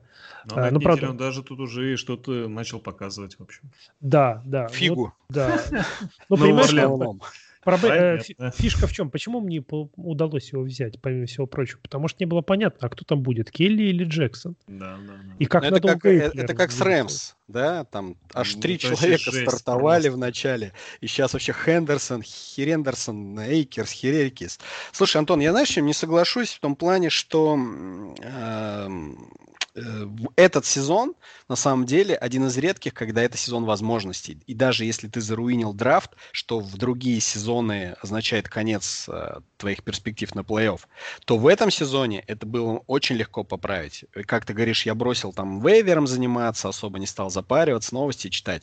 Но вот это твоя ошибка. На самом деле, такое количество повреждений, такое количество игроков, которые отправляются в ковид, означает, что на вейвере постоянно, каждую неделю есть опции которые могут тебе выиграть эту неделю. Вот, соответственно, нужно просто быть в тренде, быть на волне и вот своевременно чекать, пытаться это дело все подобрать. То есть реально, реально сезон возможностей. Я думаю, многие из нас, половину игроков даже не предполагали, что могут быть стартами. Как, кто там раненбэк сейчас э, в Джексонвилл Джегуарс? Джеймс Робинсон. Кто Джеймс это, Робинсон. ребята? Кто это? Чувак из седьмого. Понимаете? Раундера. То есть просто кто-то его поднял, и просто у кого-то стал топовый стартер, элитнейший. Я не знаю, на каком он сейчас месте среди бегущих. Я, чтобы не плакать, не слежу, потому что я его тоже мог, мог поднять. Вот, но проигнорил. Вот, я даже не знаю, где он. Но я предполагаю, что у него, что у него все хорошо. Вот. И таких примеров-то при желании можно найти много. Да, кто-то неделю э, топчиком отыграл, кто-то две, там, кто-то четыре, вот как Майк Дэвис сейчас. Опять же, его можно было взять, кто-то его сразу держал. Я в одной лиге, например, ну, в глубокой, естественно, на 16 команд, я его просто поднял, именно посадил. У меня не было МакЭфри, просто взял на всякий случай, пусть сидит. И это сработало. То есть э, возможности были, возможности будут, я уверен. И поэтому, я думаю, опускать руки не нужно даже тем, кто сейчас идет там 1-4, например. Ничего страшного еще нет, все можно поправить. Да, вот. Причем ну, с огромной вероятностью это... люди поломаются у всех. Это ты сейчас обо мне говоришь. Я иду как раз 1.4, причем я начал сезон с 0.4, причем в системе. Да, мы скажем совсем очередной, очередной вот этой бегущей строкой, э, в каком же подкасте подряд э, расскажем нашим слушателям про невезучего Антона, у которого в истории, наверное, не просто этого сезона, а вообще в целом в истории э, Лиги НФЛ Рус самое большое среднее количество пропускаемых очков за игру. Там в среднем по 200 очков за неделю Антонов в стандартной системе приносит вообще соперники. Я не представляю, как ты выживаешь при этом. Ну, я тебе говорю, я говорю, я не то чтобы опустил руки, это неправильное выражение. Я просто начал Э, подходить каждой неделе, как будто у меня 0-0 и, так сказать, э, с чистого листа. Потому Но... что, когда к четвертой неделе ты пропустил, я увидел 750 или что-то да, такое да, очков, да. я понял, что, ну, типа, ты мог сделать Нет. все, что угодно, играть максимально правильно, но... Ну, это, это чистый непер, когда против меня набираются рекордные на каждой неделе очки. И, Зато э, попадаешь э... в сводку по системе. Ну Привет. да, типа того. У меня еще такая была ситуация. У меня там, допустим, вот на предыдущей неделе был Джона Смит в составе, и я сижу такой, будет игра, не будет игра у Теннесси, состоится она, не состоится. Ай, плюнул, короче, подобрал Джереда Кука с вейвера, поставил его в старт вместо Джона Смита. В итоге Джон Смит сыграл, набрал, набрал чуть больше, я, правда, победил, но я все это к тому веду, что э, событий вот этих вот непредсказуемых, каких-то диких, вот особенно с переносом игр и так далее, вещей происходит в этом сезоне настолько много, я уже не говорю про травмы, э, и про увольнение, и про все остальное, что я, я просто, как это, перенасытился этой информацией. Я сделал, я естественно делаю какие-то шаги, пытаюсь что-то исправить, пытаюсь э, подобрать там, стримить защиту, там, не упускать своих возможностей, подбирать там, кого считаю нужным, когда я вижу, кого, что мне кого-то нужно сбросить. Там давно уже сброшен э, Брайан Эдвардс, в которого я верил, давно сброшен Эйджи Грин, в которого я верил, поэтому не могу сказать, ну, что я опустил руки, понятно. но Антон, на самом деле в Суперлиге тоже есть один такой игрок. Я как раз сегодня ребятам в чат это скидывал. Парень идет 2-3 на четвертом месте в своем дивизионе. Он набрал больше всех э, вообще среди всех 12 менеджеров. У него 803 очка уже. И при этом он пропустил 831. Жесть, жесть. Это просто какая-то хренотень. Это вообще... Сколько, сколько он пропустил? 831. Э, ну, мы сыграли... Это система. Мы сыграли одинаковое количество игр. Я про- пропустил 880. Ну, ну да, вот. Это было ожидаемо. Но это, это абсолютный есть... рекорд системы. Вот, я тебя могу познакомить с ним, дать. Вы, вы будете по воскресеньям плакать. Ну что, обсудили, наверное, вот эти наши стратегии. У нас давайте буквально пару вопросов э, ответим наших слушателей. На самом деле вопросов было больше, но большая часть из них очень неконкретные. Ребята, когда вы задаете вопросы, мы вас э, спрашиваем об этом, да, постарайтесь как-то ответственно подойти, потому что вопросы в стиле «Какие есть темные лошадки на данный момент?» это скорее вопрос э, на целый подкаст. Вы можете заплатить нам какую-то кругленькую сумму денег, мы специально на вашу тему огромный подкаст можем записать. А вот ну, в формате вопрос-ответ все-таки, наверное, лучше какие-то конкретные вещи спрашивать. А, давайте, наверное, пару вопросов. Вот у нас есть такое. Мне кажется, довольно интересный вопрос от Макса Михайлова. А, из своего опыта он спрашивает, как бы вы оценили преимущество команды, у которой к шестой неделе осталось 80 долларов бюджета над командой с 20 долларами. Предположим, у этих команд одинаковое количество побед и равный состав. Ну, то есть, типа в вакууме смотрим. Как вы считаете, вот на, эту, на этот момент вообще сезона, насколько важны оставшиеся доллары? А, я пока ну, сходу да, свои какие-то соображения скажу, а потом ответите. Вот, мое мнение, что как раз учитывая, что в этом сезоне травм бесконечное количество, а, причем, э, ну, то есть понятно, что иногда травмируются игроки, вместо них какие-то появляются, ну, такие заглушки, которые там можно ставить, можно не ставить, можно еще кого-то поднять. А бывают вот такие, да, как типа травмы э, workhorse раннинбеков, вместо которых внезапным образом может либо подписать кого-то свободных агентов, либо кто-то забрать полный объем, как было с Майком Дэвисом. То есть э, ради этого, конечно же, денежку придержать стоит, и 80 долларов против 20 значит, что вы 100% выиграете на вейвере в случае, если такой игрок появится. Так что я считаю, что это прям ну, большое преимущество. Как, как у вас, какое мнение? Вот, то есть, насколько стоило до этого экономить? Или однажды может э, чудо кончиться, и такие игроки перестанут появляться? Например? Да нет, я думаю, в вакууме, как говорится, естественно, у человека, у которого бюджет больше, он имеет преимущество, потому что мы опять же рассматриваем вопрос в вакууме. И когда случится так, что условно, да, условно берем, выходит МакЭфри, там основная масса сливает Майка Дэвиса, Майк, МакЭфри через неделю опять ломается и до конца сезона. Все бегут на вейвер, у никого денег нет. Зато есть у Макса Михайлова 80 баксов, он красавчик, он смотрит, сколько там самое большое количество денег у его соперников. Оказывается, что ни у кого больше 35 денег не осталось. Он ставит 36 и красиво да, забирает да. себе топчика. Поэтому, конечно, конечно, любые ресурсы, которые у вас остаются к концу сезона, будь это вейвер бюджет, будь то какие-то застэшенные игроки, это, естественно, очень ценно и очень важно, и в концовке чаще всего это вам обязательно пригодится. Антон, вот как думаешь, примерно такая история, вот о которой мы сейчас описывали, она ну, гипотетически, сколько может дополнительных побед менеджер принести, учитывая количество травм в этом сезоне? Не Одну-две вполне реально? Не больше одной потому что по большому счету вейвер бюджет, э, особенно на этой стадии сезона, это подбор игрока, который вам принесет одну, максимум две победы, на мой взгляд. А потом ситуация опять поменяется с ног на голову. Окей, ну, но... Ну, зависит знаешь... от того, опять же, повторюсь, ребят, зависит от того, какого игрока взяли. Да, конечно, конечно, если конечно. вы, вот как ты говоришь, заглушку взяли на один э, уикенд и выкинули ее потом, все понятно. Если вы взяли Майка Дэвиса, условно, и он будет у вас играть до конца сезона, то, соответственно, вы должны просто взять вот эту дельту по очкам, допустим, среднее количество, которое вы набираете за матч, и среднее количество, которое там ваш соперник набирает.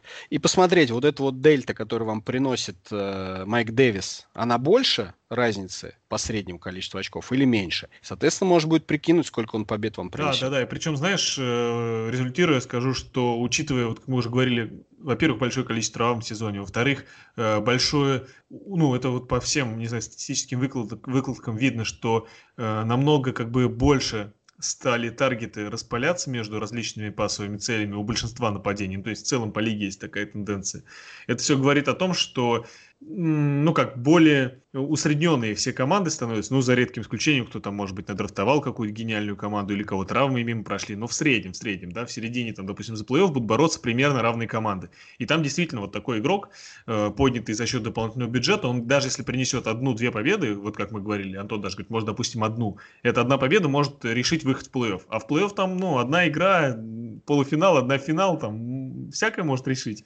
Ну, то есть это уже огромная возможность для вашей команды. Вот. И остальные вопросы у нас э, практически все отвечали мы уже в процессе подкаста. Вот есть, пожалуй, только э, по династиям, наверное, давайте ответим на один вопрос. А, собственно, Макс Подобин спрашивает, как вы думаете, лучшая стратегия для новичка в династии, если команда идет на втором месте, но вот-вот развалится, судя по всему, из-за старости? Что нужно делать? Верите ли вы в то, чтобы всех распродавать за пики, там, подниматься с нуля, или нужно как-то плавно это делать? А, но если команда идет на втором месте, означает, что она до этого второго места добралась э, с тем составом, который у нее есть, соответственно, она может запросто претендовать в этом сезоне на, на плей-офф и на победу на чемпионство. Я всегда исхожу из э, расчета, что если у вас в династии есть шанс на победу, вам нужно э, всеми силами, зубами, Согласен. пиками и так далее выгрызать, пытаться выгрызти эту победу и не, и не думать о том, что у вас возрастной состав или не возрастной. Если же вы игры идете там, условно говоря, там 2-3, 3-2, на каком-нибудь там в середине таблицы, и вам не нравится ваш престарелый состав, тогда можно махнуть на него рукой и уйти в rebuild, распродать, попытаться, по крайней мере, распродать свои, своих стариков и уже думать о предстоящем драфте. Ну, понятное дело, что те, кто в хвосте плетутся, они как бы Дима очень хорошо расскажет вам, как это делается. Профессионал ну, практически. Я единственное, что могу добавить, что да, конечно, и рыбку съесть и нахер сесть не получится. Да. Так что я считаю, что в таком случае, безусловно, все ресурсы которые у тебя есть, нужно бросать на победу здесь и сейчас. Если у тебя по ощущениям, по тому, как играют твои соперники, если ты понимаешь, что ты реальный контендер, что это не случайность, что ты идешь на втором месте только потому, что тебе повезло, что против тебя там команды мало очков набирали бы. Вот. Если ты против сильных соперников, тоже контендеров, их обыгрываешь и при этом идешь на втором месте, соответственно, да, делай выводы, в таком случае трать пики, трать свое будущее, затаривайся игроками здесь и сейчас, которые, может быть, через год, через два никому будут не нужны. Но, тем не менее, суть любой игры – это победа. И Абсолютно. победа в династии, я даже не знаю, сколько там команд, ну, предполагаю, что не 8, да? Ну. Соответственно, когда ты в следующий раз получишь шанс выиграть эту династию, если не в этом году, то большой вопрос. Поэтому да, пользуйся да, моментом. Пользуйся Второе моментом. место – это отличная ситуация именно, чтобы выигрывать. Э, середина, точнее, ни, ну, ниже середины, это уже ты надо ну, начинать задумываться, тебе реально не нравится, все правильно Антон говорит. И там разные варианты возможны. Даже здесь, если вдруг он не выиграет в итоге, да, эту династию со второго места, вот он вложится и не выиграет. Но это на самом деле просто чуть-чуть удлинит его перестройку. Ну, разница будет не, на самом деле не настолько уж прям значительная. Она, конечно, будет, естественно, но... Но не, но не ты просто, на самом Дим, деле почти ничего не теряешь. Дим, Дим, не получится думать так, что я бы вот хотел бы выиграть сегодня, а еще бы, чтобы на завтра у меня суперкоманда да, да. молодая получ, появилась. Такого не будет. Ты либо плюешь на все и строишь себе новую команду, либо ты идешь, выигрываешь здесь и сейчас. Да, Абсолютно. может не получиться, но шансом надо пользоваться. Да, да, согласились. Э, и будем, наверное, понемногу заканчивать. Единственное, вот э, прям край, краем слова скажу, у нас тут про Преска-то мы уже сегодня говорили, да, там Саша задал, задает тут вопрос, э, кого на стриминг, ну, стриминг э, устраивать, то есть квотербеков, раз у тебя был пресс, ты вообще не хотел марать руки, так сказать, об стриминг. Или взять там, ну, может, Далтона или еще кого-то мы советуем. Но, наверное, поначалу это 100% стриминг. Далтон, конечно, можно поднять. И как, как раз как стриминг опцию, да, учитывая расписание, мы об этом говорили, она очень хорошая. Вот. Но э, в дальнейшем надо быть готовым к тому, что ну, вот тут Далтон может он не взлететь и придется стримить. Ну что делать? Но, Но в принципе, мне кажется, поначалу да, этом, Далтон нормально. Стриминг в этом году, по крайней мере, в системе NFL рос, э, ну, в формате в этом очень даже неплохо получается. Тут то и вот у меня, я про себя скажу, мне удавалось и, и Бена Ротисбергера поднимать, и Гарднера Миншу поднимать, и Танахил там время от времени появляется. То, то есть э, в опции для стриминга... Да, тем более с переносом хватает. матчей постоянно скидывают этих всех Танахилов и прочее. Тем более всякие Райны Фицпатрики по 33 очка ну, за, за еще один, зарабатывают. Да, да, да кстати, у этого человека на аватарке нарисован, э, кстати, Райан Фицпатрик. Я не понимаю вообще, как, откуда ему моральные, вопрос, да, моральные силы задавать этот вопрос. Да, я... Может быть, кто-то подобрал, и не он это был. На самом деле, э, учитывая, да, если мы про систему и 6 очков за тачдаун, то тут вариантов море, и надо... Тут, опять же, не ответишь, потому что надо смотреть, какая ситуация на вейвере. Может быть, действительно есть какой-то квотербек, и посмотреть по расписанию, он тебе 4 игры закроет, и ты будешь жить спокойно. Вот. Ну, а если там э, стандартный скоринг 4 за тачдаун, то да, скорее всего, стриминг, вряд ли топчики лежат. Все так. Э, ну что ж, по всем темам пробежались, на основные вопросы, которые были конкретные, мы ответили. Будем, наверное, закругляться потихоньку еще раз. Э, если вы нас слушаете, вам нравится наше творчество, наши подкасты, наши советы. Э, если даже они вам не нравятся, но вам интересно нас слушать, вы можете легко пройти на наш Patreon, подписаться. Нам будет приятно, вам будет, наверное, тоже не сильно накладно. И, в общем, все будут довольны.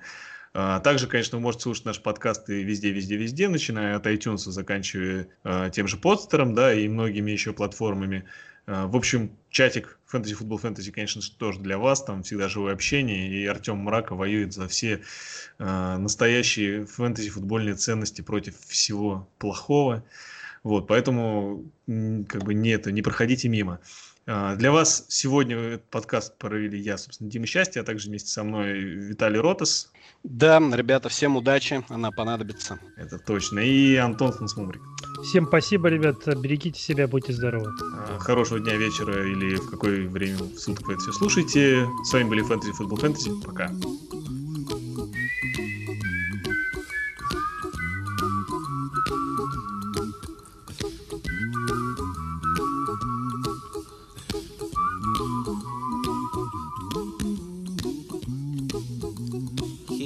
Little song I wrote. You might want to sing it note for note. Don't worry. Be happy. In every life we have some trouble. But when you worry, you make it double. Don't worry. Be happy. Don't worry. Be happy now.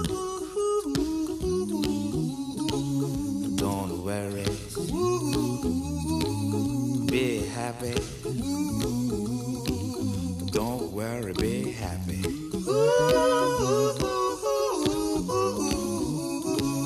Don't worry. Be happy. Don't worry, be happy. Ain't got no place to lay your head. Somebody came and took your bed, don't worry.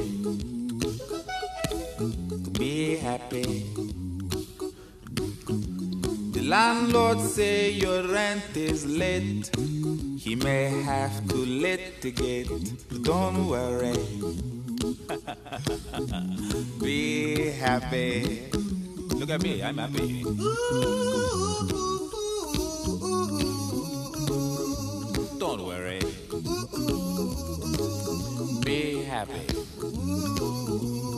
give you my phone number. When you worry, call me. I make you happy.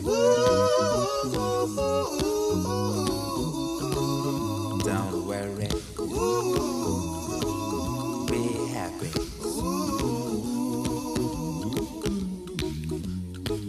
Ain't got no cash, ain't got no style, ain't got no gal to make you smile, but don't worry be happy.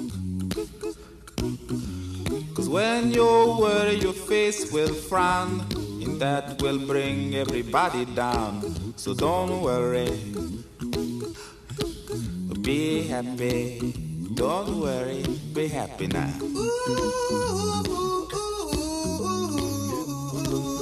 Don't worry, be happy. Don't worry, be happy.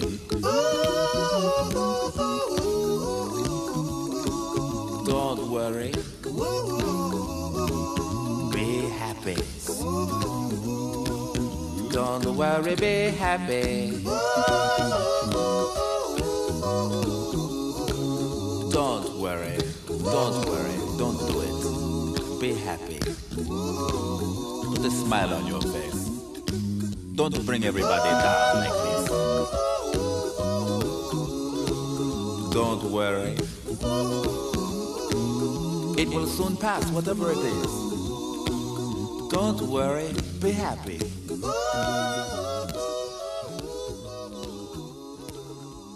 I'm not worried. I'm happy.